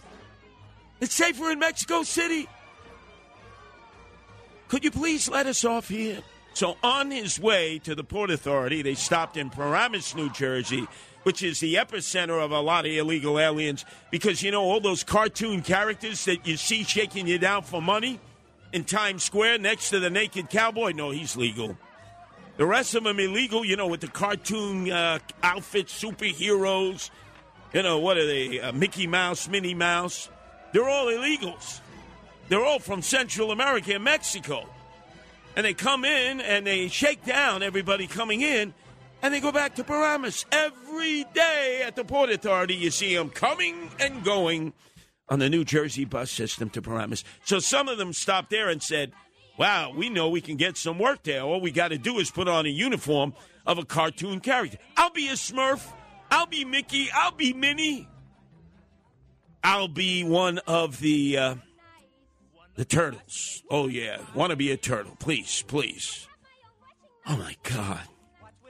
So like there, half the bus got off right there in Paramus, and then a few others said, "You know, I've had second thoughts. I really don't want to go into the crime capital, the fear city, the epicenter. Drop me off in Hackensack. bus driver said, You sure? Yeah, yeah, please drop us off in Hackensack. So the bus pulls into the Port Authority. There is uh, Mayor Adams acting like he's Mahatma Gandhi, Jesus Christ, Mother Teresa. Because remember, he thinks that God is a woman, so he had to have the multiple figures that were known for taking care of the poor, the impoverished, tending to their needs. And he grabbed one of the illegal aliens coming off the Greyhound. You saw it on the video on the evening news. And he said, What happened to everybody else? Said, Mr. Mayor, they, they basically jumped ship. Uh, some of them jumped off in Paramus, some of them in Hackensack, and said the reason they didn't want to come the rest of the way is it's too dangerous in New York City. So, what did Eric Adams, the swagger man with no plan, do? He did a quick spin in front of the podium. This is at 7 o'clock in the morning. He's doing a press conference. And then he did another one live at 5. The guy's like lens slice. But now he's been boxed in. Oh, masterful, Abbott. If, if I could speak to your team and say you knew exactly what his Achilles heel is, which is cameras. And so he announced the reason that so many of the illegal aliens jumped ship on the way to New York City is that they feared Limigre, immigration, naturalization, and of course ICE, that he has called thugs. The law enforcement wing of immigration that was started after 9 11 in order to prevent terrorists from coming across our border.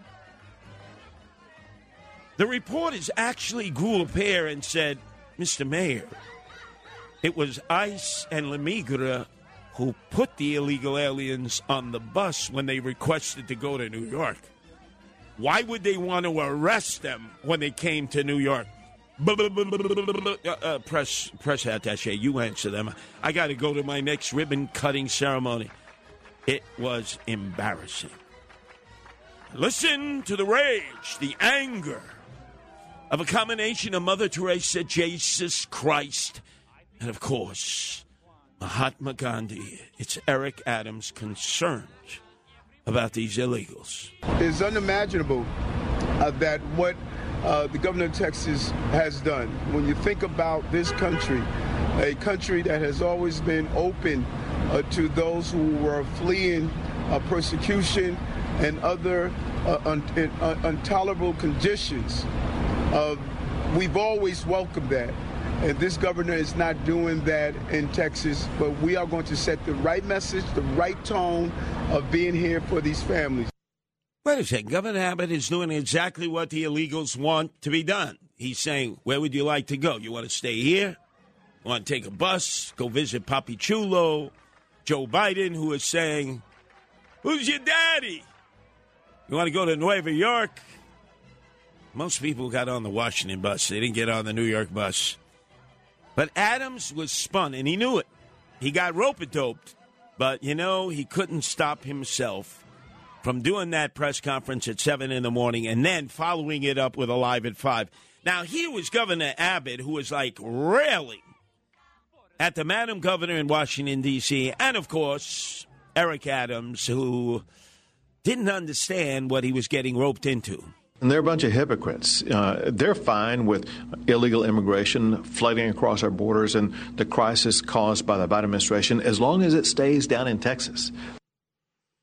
And then Governor Abbott had an opportunity to uh, extrapolate on this with Jesse Watters of the Fox News Channel. Public officials across the country, they do need to realize the magnitude of the chaos created by Biden's open border policies. They're up in arms about a few thousand people coming into their communities over the past few months. Listen, in any one sector in the state of Texas, we have more than 5,000 people come across that sector every single day. And so, listen, we're full in the state of Texas. Our communities are overrun. And, and I started busing people to Washington, D.C. when local officials could not handle the number of people that had come across our border. Brilliant. He laid it out. You know, before I came on the air, substituting for Frank Morano, where in the world is Frank Morano? On a perpetual vacation. But it is what it is. I'll keep eating up the real estate.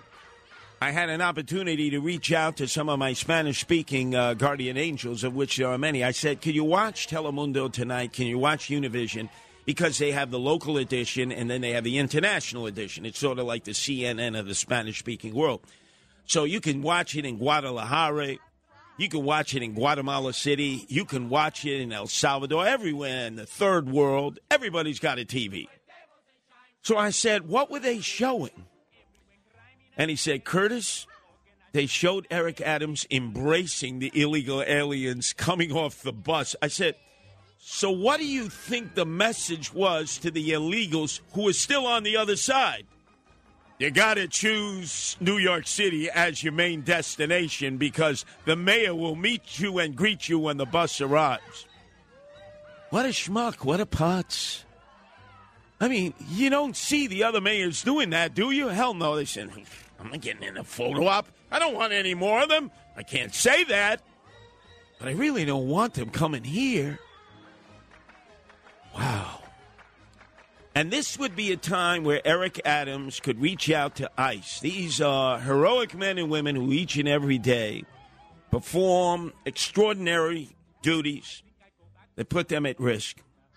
Many of them are waking up right now or have woke up and they are putting on their bulletproof vest because it's a dangerous job. They're federal law enforcement agents. ICE was created in the aftermath of 9 11 to prevent what happened in 9 11 and weed out terrorists, narco terrorists, drug dealers, pimps, people bringing in uh, and sex trafficking young boys, young girls, and others, a whole panoply of enemies of their own people.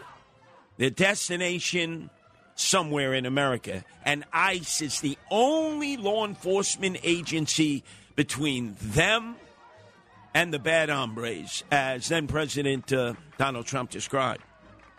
But you see, Eric Adams and the other mayors and the other governors, like Kathy Crime Wave uh, Holcomb and uh, Governor Half in the Bag Murphy, who's still not in uh, Trenton. He's at his villa, his estate in Italy, $28 million estate. And you know who's working uh, on the grounds of that villa? Illegal aliens from Eritrea. That's right, you fake, phony, fraudulent millionaire from gold mine Sachs days. He's got illegal aliens in Italy from Eritrea, North African, taking care of the grounds. You say, how do you know, Curtis? I have guardian angels there. But anyway, I digress. You would think they would take advantage of ICE. ICE has a better database. ICE tracks them coming in and out. ICE can let local officials and state officials know the movements because let's face it, local law enforcement and state law enforcement has their hands tied with just the local yokels committing crime. Never mind the narco terrorists or members of MS 13 or 18th Street, the Mexican gang, or the Trinitarios from the DR. All of them illegal aliens. But Andrew Cuomo said what has been said time and time again by Democratic elected officials behind closed doors. Listen to how he describes the brave men and women of ICE who get no recognition, no attention, risk their lives for who? Us. New York State is the state that says we will not cooperate with ICE. They're a bunch of thugs. He politicized ICE. They're a bunch of thugs. We said we will sue them if they violate any criminal laws in the state of New York. What about thugs violating the laws like MS 13, 18th Street, Trinitarios, narco terrorists, uh, pimps, people involved in uh, exploiting uh, young men and women? No, no mention of that. Wow. How embarrassing. And this will continue because the war will not abate. Papachulo, yes, he is Papachulo to the illegal aliens. They all love him. They call him Papachulo. Papachulo! And if he could, if he had control of his mental faculties, we would see a front page headline in the Post of the News just like Martinez said to us, remember when he was pitching for the Boston Red Sox against the Yankees in the playoffs? And he very pejoratively and snidely said, Hey, Yankees, who's your daddy? Pedro Martinez, remember, who's your daddy, Yankees? And we fixed him real good. But who, who's handling this in Washington? Mayorkas? the head of Homeland Security? Not. Giggles Harris, our vice president, the czarina in charge of immigration, who should be at the border? Not. Or our, our president, who has just been taken off of COVID watch because he has tested negative, but his staff has said, let's keep him in the basement. He's a lot less hmm, intrusive when he's in the basement than when he's roaming about the White House, imagining that he's doing press conferences and screaming at the top of his lungs, Who's your daddy? I'm your Papa Chulo. Andale, andale, come to America. Eric Adams, do you realize what a fool you made of yourself earlier on Sunday? Do you not recognize that? Of course he doesn't. It's on to the next press conference, the next live at 5. The problem is, who's going to pay for all this? Oh, that's us, the sucker taxpayers.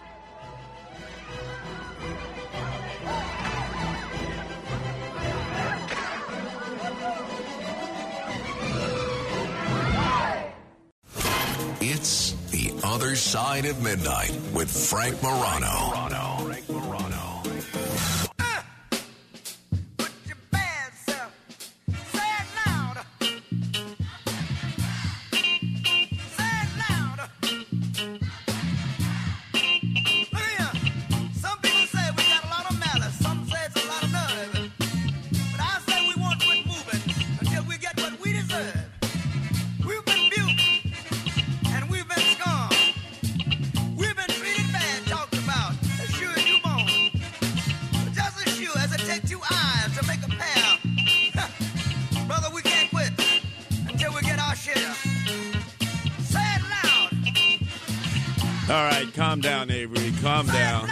As our Euro-Asiatic uh, black man, I understand it's James Brown, Godfather of Soul, Soul Brother number one, and that is the call to Black Pride. And boy, you know who listens to that message each and every day on the junior side, the JV side? Well, it's Pastor Whitehead in that church in Canarsie. Best friend of Eric Adams, Bishop Whitehead, his uh, complexion is his protection. They should have locked him up for insurance fraud. But hey, uh, I want to give you an update. He had his uh, pastoral message today to uh, a number of uh, elderly black women. They all believe in their pastor. They never want to know that he did any wrong, but this guy's a crook. Nobody in the 69th precinct uh, nearby his Canarsie Tabernacle on uh, Foster Avenue and Remsen uh, are investigating the Reverend. Nobody at Eric Gonzalez's DA office is investigating the Reverend. Why? Because they're all friends of the Reverend, and the Reverend has some really good connections at City Hall. So that investigation ain't going nowhere, ladies and gentlemen, and I'm going to pump, pump, pump, and prime the pump and talk about it each and every day until the DA in Brooklyn and the 69th precinct in my beloved Canarsie do your freaking job. Investigate this. This is insurance fraud. The guy bamboozled everybody when he had those three homeboys come in with masks and strip him and his wife before before an audience in person and virtually watching it on the screen. And he said, Oh, they took $400,000 of my bling bling. They'll make that a million. No, it's a little too excessive. We'll bring it back down to 400000 And he's been giving interviews ever since. And the mayor has said, I will not surrender. I will not retreat. I will not disappear on my friend, Pastor Whitehead. Been there for me since 2013. Okay. That's that's JV. That's the junior pastors of the Church of What's Happening Now. Enough of that music, because now we're going to get into the filet mignon, not the chopped meat. Because that's uh, Bishop uh, Whitehead. He's really chopped meat. Who's the filet mignon, Avery? Well, it's Al Slim Shady Sharpton. He is the leader of the National Action Network. He has his storefront church right there on 145th Street in the heart of Harlem, USA. just a few steps away from the bridge that takes you across the Harlem River to Yankee Stadium. And it seems that Al Slim Shady Sharpton is in another battle with his landlord. He always is because he's a deadbeat, he's a welcher, he doesn't pay his lease or his rent. And now he's at war with the uh, landlord developer Lennox by the Bridge LLC. Aren't they all LLC? So we don't know who are part of the consortium. But we knew we do know who their spokesperson is. Bruce Teitelbaum. Now, who's Bruce Teitelbaum? I'm going to have to have a conversation with my Cheech, Rudy Giuliani, who's on today, Monday through Friday from 3 to 4. Bruce Teitelbaum used to be the leader of his Jewish outreach in City Hall. Bruce, I knew Bruce Teitelbaum well. Bruce Teitelbaum would often rail against Al Slim Shady Sharpton as a virulent anti Semite. He was and still is. But Bruce Teitelbaum now is part of that consortium, and he loves Al Slim Shady Sharpton. Bruce, I know you are listening. Your wife, Suri, who is the biggest fundraiser for all the Democrats, you should go up to the bimah in your Shulin synagogue and impale yourself with a menorah. My God, what a shanda! And this guy is playing you, playing you, and you deserve it. You and your partners, because he's done this all throughout his history. Let me go through uh, some of the recent headlines. Al Slim Shady Sharpton rose, so did his unpaid taxes and his non payment of rent and leases. You know, you don't often beat Leona Helmsley when she was alive and owned. Well, Harry was uh, no longer cognizant. He was suffering uh, from dementia and Alzheimer's, as we discussed. Uh, he, well, actually, hours ago, uh, the condition of Tony Bennett, who just discovered his 96, uh, celebrated his 96th birthday. Harry Helmsley was no longer in control of his mental faculty, so it was Leona, Leona alone. Part owner of the Empire State Building. You know who the other co owner was? Citizen Donald Trump. Now, you would have thought who would have won that war over ownership? It wasn't Donald, it was Leona Helmsley. So it's in the aftermath of the attack of 9 11. Al Slim Shady Sharpton had his National Action Network headquarters on about the 28th floor of the Empire State Building. He hadn't been paying rent before. Right away, everybody told the ownership, just give him a little room. You don't want to make this like a civil rights case. You don't want the Rev claiming he's a victim of racial discrimination. His his, his complexion is his protection. You just got to accept it. But after 9 11, there was a downturn in the economy, and finally, the rental agents, on behalf of the Helmsley firm, said, Hey, Al, it's time to pony up. How about you pay half or a third? You know, show good, some good intent. He said, No, no, no, I can't. So they brought him to tenant landlord court, and Al Slim Shady Sharpton, with his pastoral robes, showed up. This is when he hadn't lost the weight. Remember, he had the gold Martin Luther King medallion. What pawn shop did he ever pawn that in? I don't see that any longer. And remember, he was a bit chubsy wubsy and he had the fro. And he went before the judge in tenant landlord court and he said, Judge, I can't pay the rent because in the aftermath of the attack of the two towers of the World Trade Center and their implosion, none of my employees will come to work because they fear the next target is the Empire State Building. Pretty slick, right? Ha ha! Pretty damn slick. And the Helmsley Corporation was like, oh my God, he beat us. There was a lot of money at stake. I mean, a lot of money at stake. And he did this before. He was running for the U.S. Senate in Brooklyn. I remember because I interviewed this gentleman, a Panamanian American who had served in the United States Army. And he had invested in a brownstone. It was every nickel, diamond, penny he had. And so Reverend Sharpton came and he said, I, I'd like to turn the basement into my headquarters for the U.S. Senate. He was running in that time in the Democratic primary against Bobby Abrams, the Attorney General, Liz Holtzman, uh, who had been the DA in Brooklyn, and yes, Geraldine Ferraro, who had been the vice presidential candidate with Walter Mondale. Thankfully, they lost, uh, but she had also been the uh, congresswoman from Forest Hills. So the Panamanian guy, I mean, he loved it. He said, Oh, wow, for you, anything, Rev. And for eight months, the Reverend Sharpton was a deadbeat, a welcher, didn't pay a nickel, dime, a penny.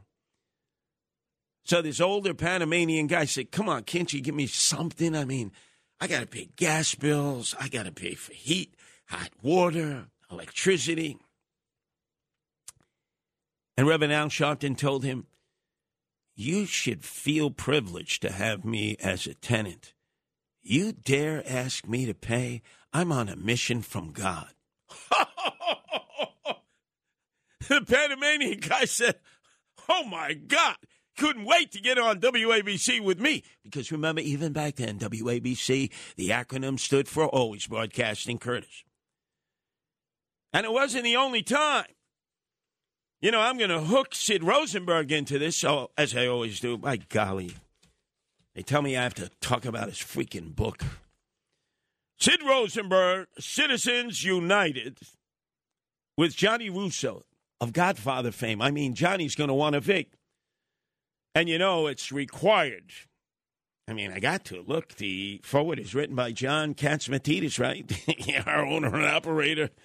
Can't diss him. And his partner, Bernard McGuirk, he didn't even allow me to write a thumbnail sketch. It's called Salacious Spiels, Stories, Suggestions, and Solutions to Withstand a Woke World. Boy, that's a mouthful. But I'm telling you, like Abbie Hoffman had his book when he was a yipster, he was up in the St. Lawrence Valley on the lam trying to escape the long arm of the FBI. And he published a book and it said, Steal my book, please. And people did. I want you to steal Sid's book, please. Steal the book. Go into Barnes and Noble and other bookstores near you. When you're at the airport, you know they sell books. Sid's book will be there. Steal it. And if you can't purloin it because there are too many cameras and you're not like the uh, looters and the boosters here in New York City who asked for their Alvin Bragg swag bag and promised not to shoot, only loot, and just grab the, the book and then just rip out page 27. Rip it out quietly. Slip it into uh, your underwear or your brassiere or whatever or your panties. When you read page 27, you will see how I and I alone stood for Sid Rosenberg. I said to Cumulus at that time, our owners hated Sid Rosenberg. By the way, he hated me too. I said, you gotta, you gotta reunite Sid Rosenberg with Bernard McGuirk. They're the best. And uh, at that time, Geraldo Rivera was leaving the mid morning show. And uh, Don Imus said, I don't want Bernard McGuirk to do the mid mornings with Sid. No, a pox on them. I want my friend Mike Lupica. And I want him to do it from the basement of New Canaan, Connecticut. I don't want him coming into the studios like me ever. And all the Cumulus executives, oh, Mike Lupica. What a horrible talk show host. And so I barged into the offices of our president and uh, Capo di Tutti right now, Chad Lopez, and said, Chad, Chad, I, I see you got the contract on the desk. I see Mike Lupica's name. You can't sign this. You can't. Chad, he understood. He's a good radio man. He said, You're right, Curtis. If we unite Bernard McGuirk and Sid Rosenberg together, they have great chemistry. There'll be a good mid morning team. And eventually, when uh, Don Imus has to leave the ranch and go into the hereafter, they'll make a dynamic morning team. Well, right now, they are the number one news talk morning team, not just in the tri state area, in the nation, bar none. I take full credit for that, even though I shouldn't take full credit. So that's why steal the book or just steal page 27. I did my required announcement about the Sid Rosenberg Citizens United. I've had it with that. Let me get back to my favorite topic, though dissing and dismissing Al Slim Shady Sharpton, that hustler, that shakedown artist, that extortionate. This is pertinent to Sid Rosenberg, who always busts his budgets, uh, his buttons and bridges, and brags about the fact that he went to Poly Prep in the shadow of the Verrazano Bridge. It's not a religious school, it's a secular school, and it costs a lot of money. And he always has on Joseph Tacopina. Say, hey, you know, I went with Joseph Tacopina and Arthur Aidala. You know, two ambulance chasers there who represent mobsters choking on their lobsters. But it costs their parents a ton of money to go to Poly Prep. Al Slim Shady Sharpton and the National Action Network have repeatedly failed to pay travel agency, hotels, and landlords. And based on the generosity of friends and sometimes even the National Action Network, intermingling the finances illegally to cover his two daughters' private school tuition to where? Poly Prep. Come on, Sid. Arthur Aidala. Tacopina, talk about this. Oh, no, no, she. Come on, they'll call us a racist. No, no, no. Ah, Sid will do it. Tacopina, Arthur Aidala, no, no, no, no. Because they're thinking in the future we may have to represent Al Slim Shady Sharpton, who may be uh, on the daisy chain perp line for white collar crime. Here is Al Slim Shady Sharpton. He hasn't paid federal taxes. He hasn't paid state taxes. He hasn't paid city taxes. And the worst, for years, he didn't pay payroll taxes for his employees at the National Action Network. You know what that means? That's not his money. He stole the money of his workers because he promised he would pay payroll taxes. He didn't. You say to yourself, how come he's not in jail? J A I L. Well, he certainly wouldn't be in jail because when all of this came to light, he had an easy pass in and out of the White House for Barack Obama and Michelle Obama. By God, he was there every day. Al Slim Shady Sharp, easy pass, easy pass in, instead of in the outhouse as he always claimed to be. Who's here today? Oh, Al Slim Shady Sharpton. Who's coming to dinner? Al Slim Shady Sharpton. He owned the Obamas. And actually, their attorney general and the Justice Department said, This Reverend now, you know, hey, he does good work. He represents the peeps. Then he had to submit to a deposition because he was sued by my very dear friend, Stephen Pagones, who, as you remembered, it was Sharpton, Mason, and Maddox who created that fake, phony, fraudulent story about Tawana Brawley being raped by the assistant DA of Dutchess County, Stephen Pagones. It was all a lie. It destroyed his life, destroyed his marriage. People up there began looking at him in Newburgh and the surrounding areas, Poughkeepsie, and saying, You racist, Pagones. You did this to this young black girl, Tawana Brawley. You're a horror. Everybody abandoned ship on Stephen Pagones. I did not. Stephen Pagones tells the story all the time. I went back and forth to Poughkeepsie. I was there in the courtroom when Stephen Pagones sued Sharpton for defamation and won. Won the judgment, proving that Sharpton, Mason, and Maddox had lied. Whatever happened to the other two uh, cast characters of Mayhem, right? Mason, Maddox, gone. But who survived? Al Slim Shady Sharpton. And he never paid a penny of that. And when he had to sit for the deposition in the aftermath of the judgment against him, he went into the room full of lawyers. He said he had no assets except for a watch and a ring.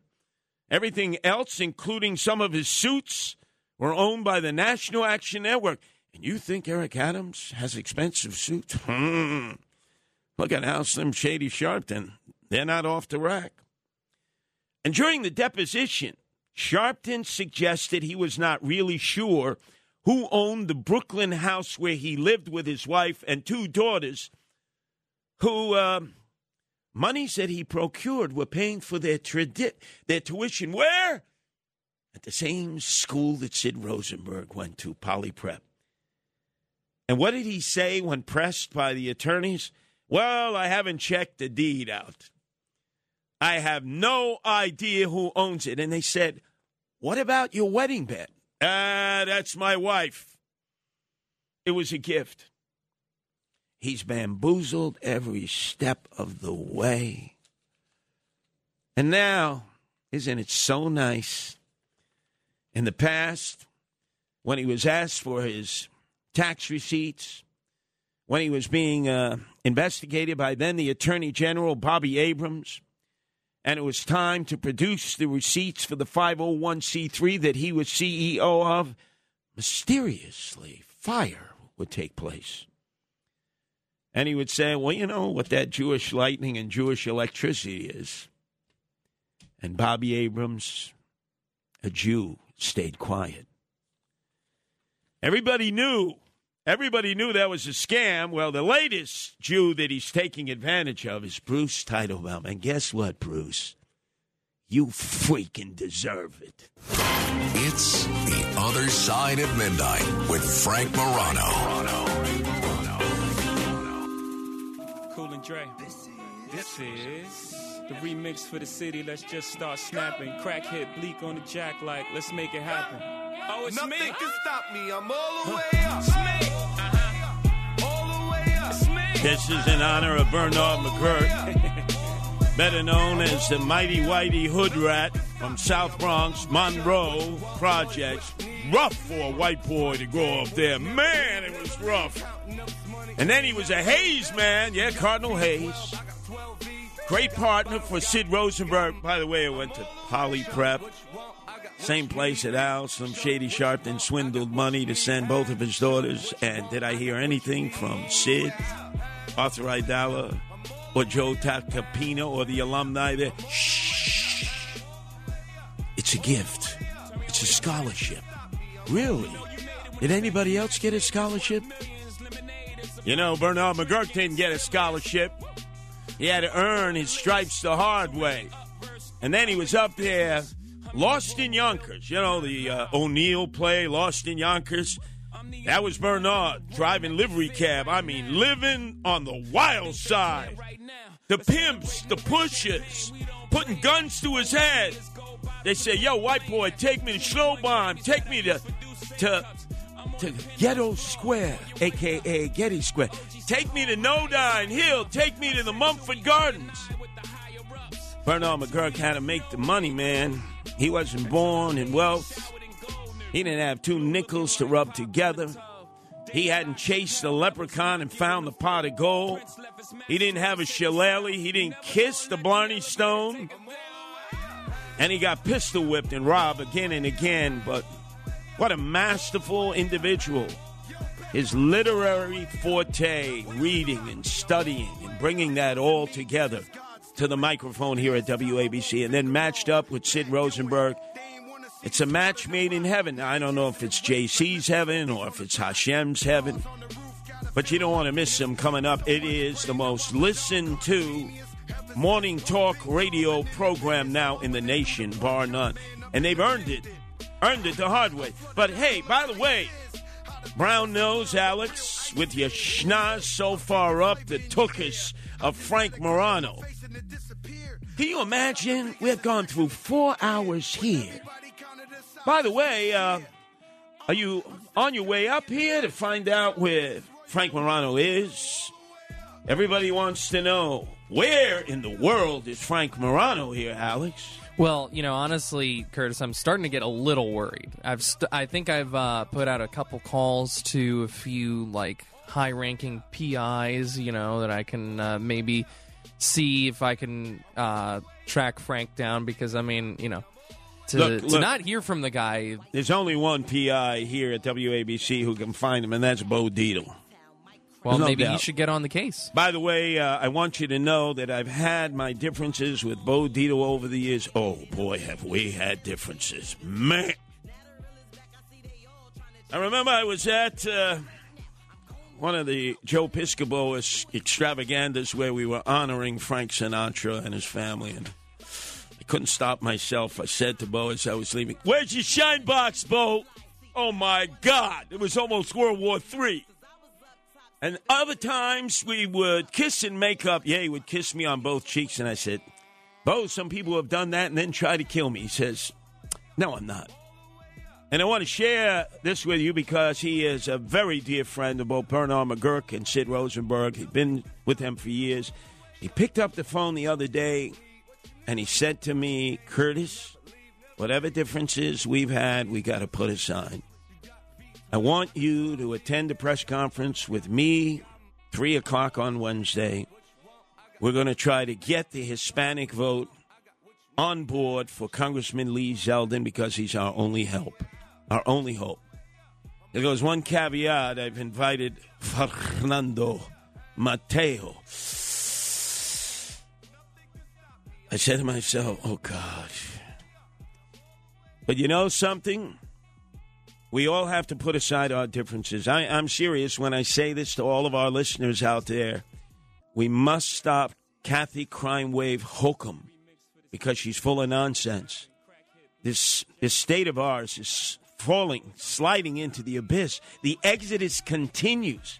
We're the highest tax state in the nation with now the highest crime rate per capita per person, and our quality of life has diminished.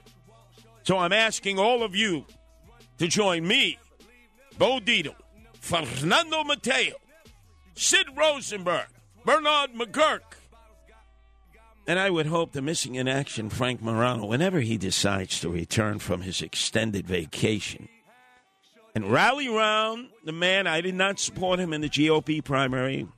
I was with my Kumbada Cheech, Rudy Giuliani, who can you can listen to this afternoon from three to four and every Monday through Friday, in support of his son Andrew Giuliani. I just want to hearken you back to the night when Lee Zeldin won convincingly by 20 points. The first person to the microphone was Andrew Giuliani doing his concession speech, masterful, and said, Now we put down all of our differences and we rally round Congressman Zeldin. We got to save the state of New York. That's our priority.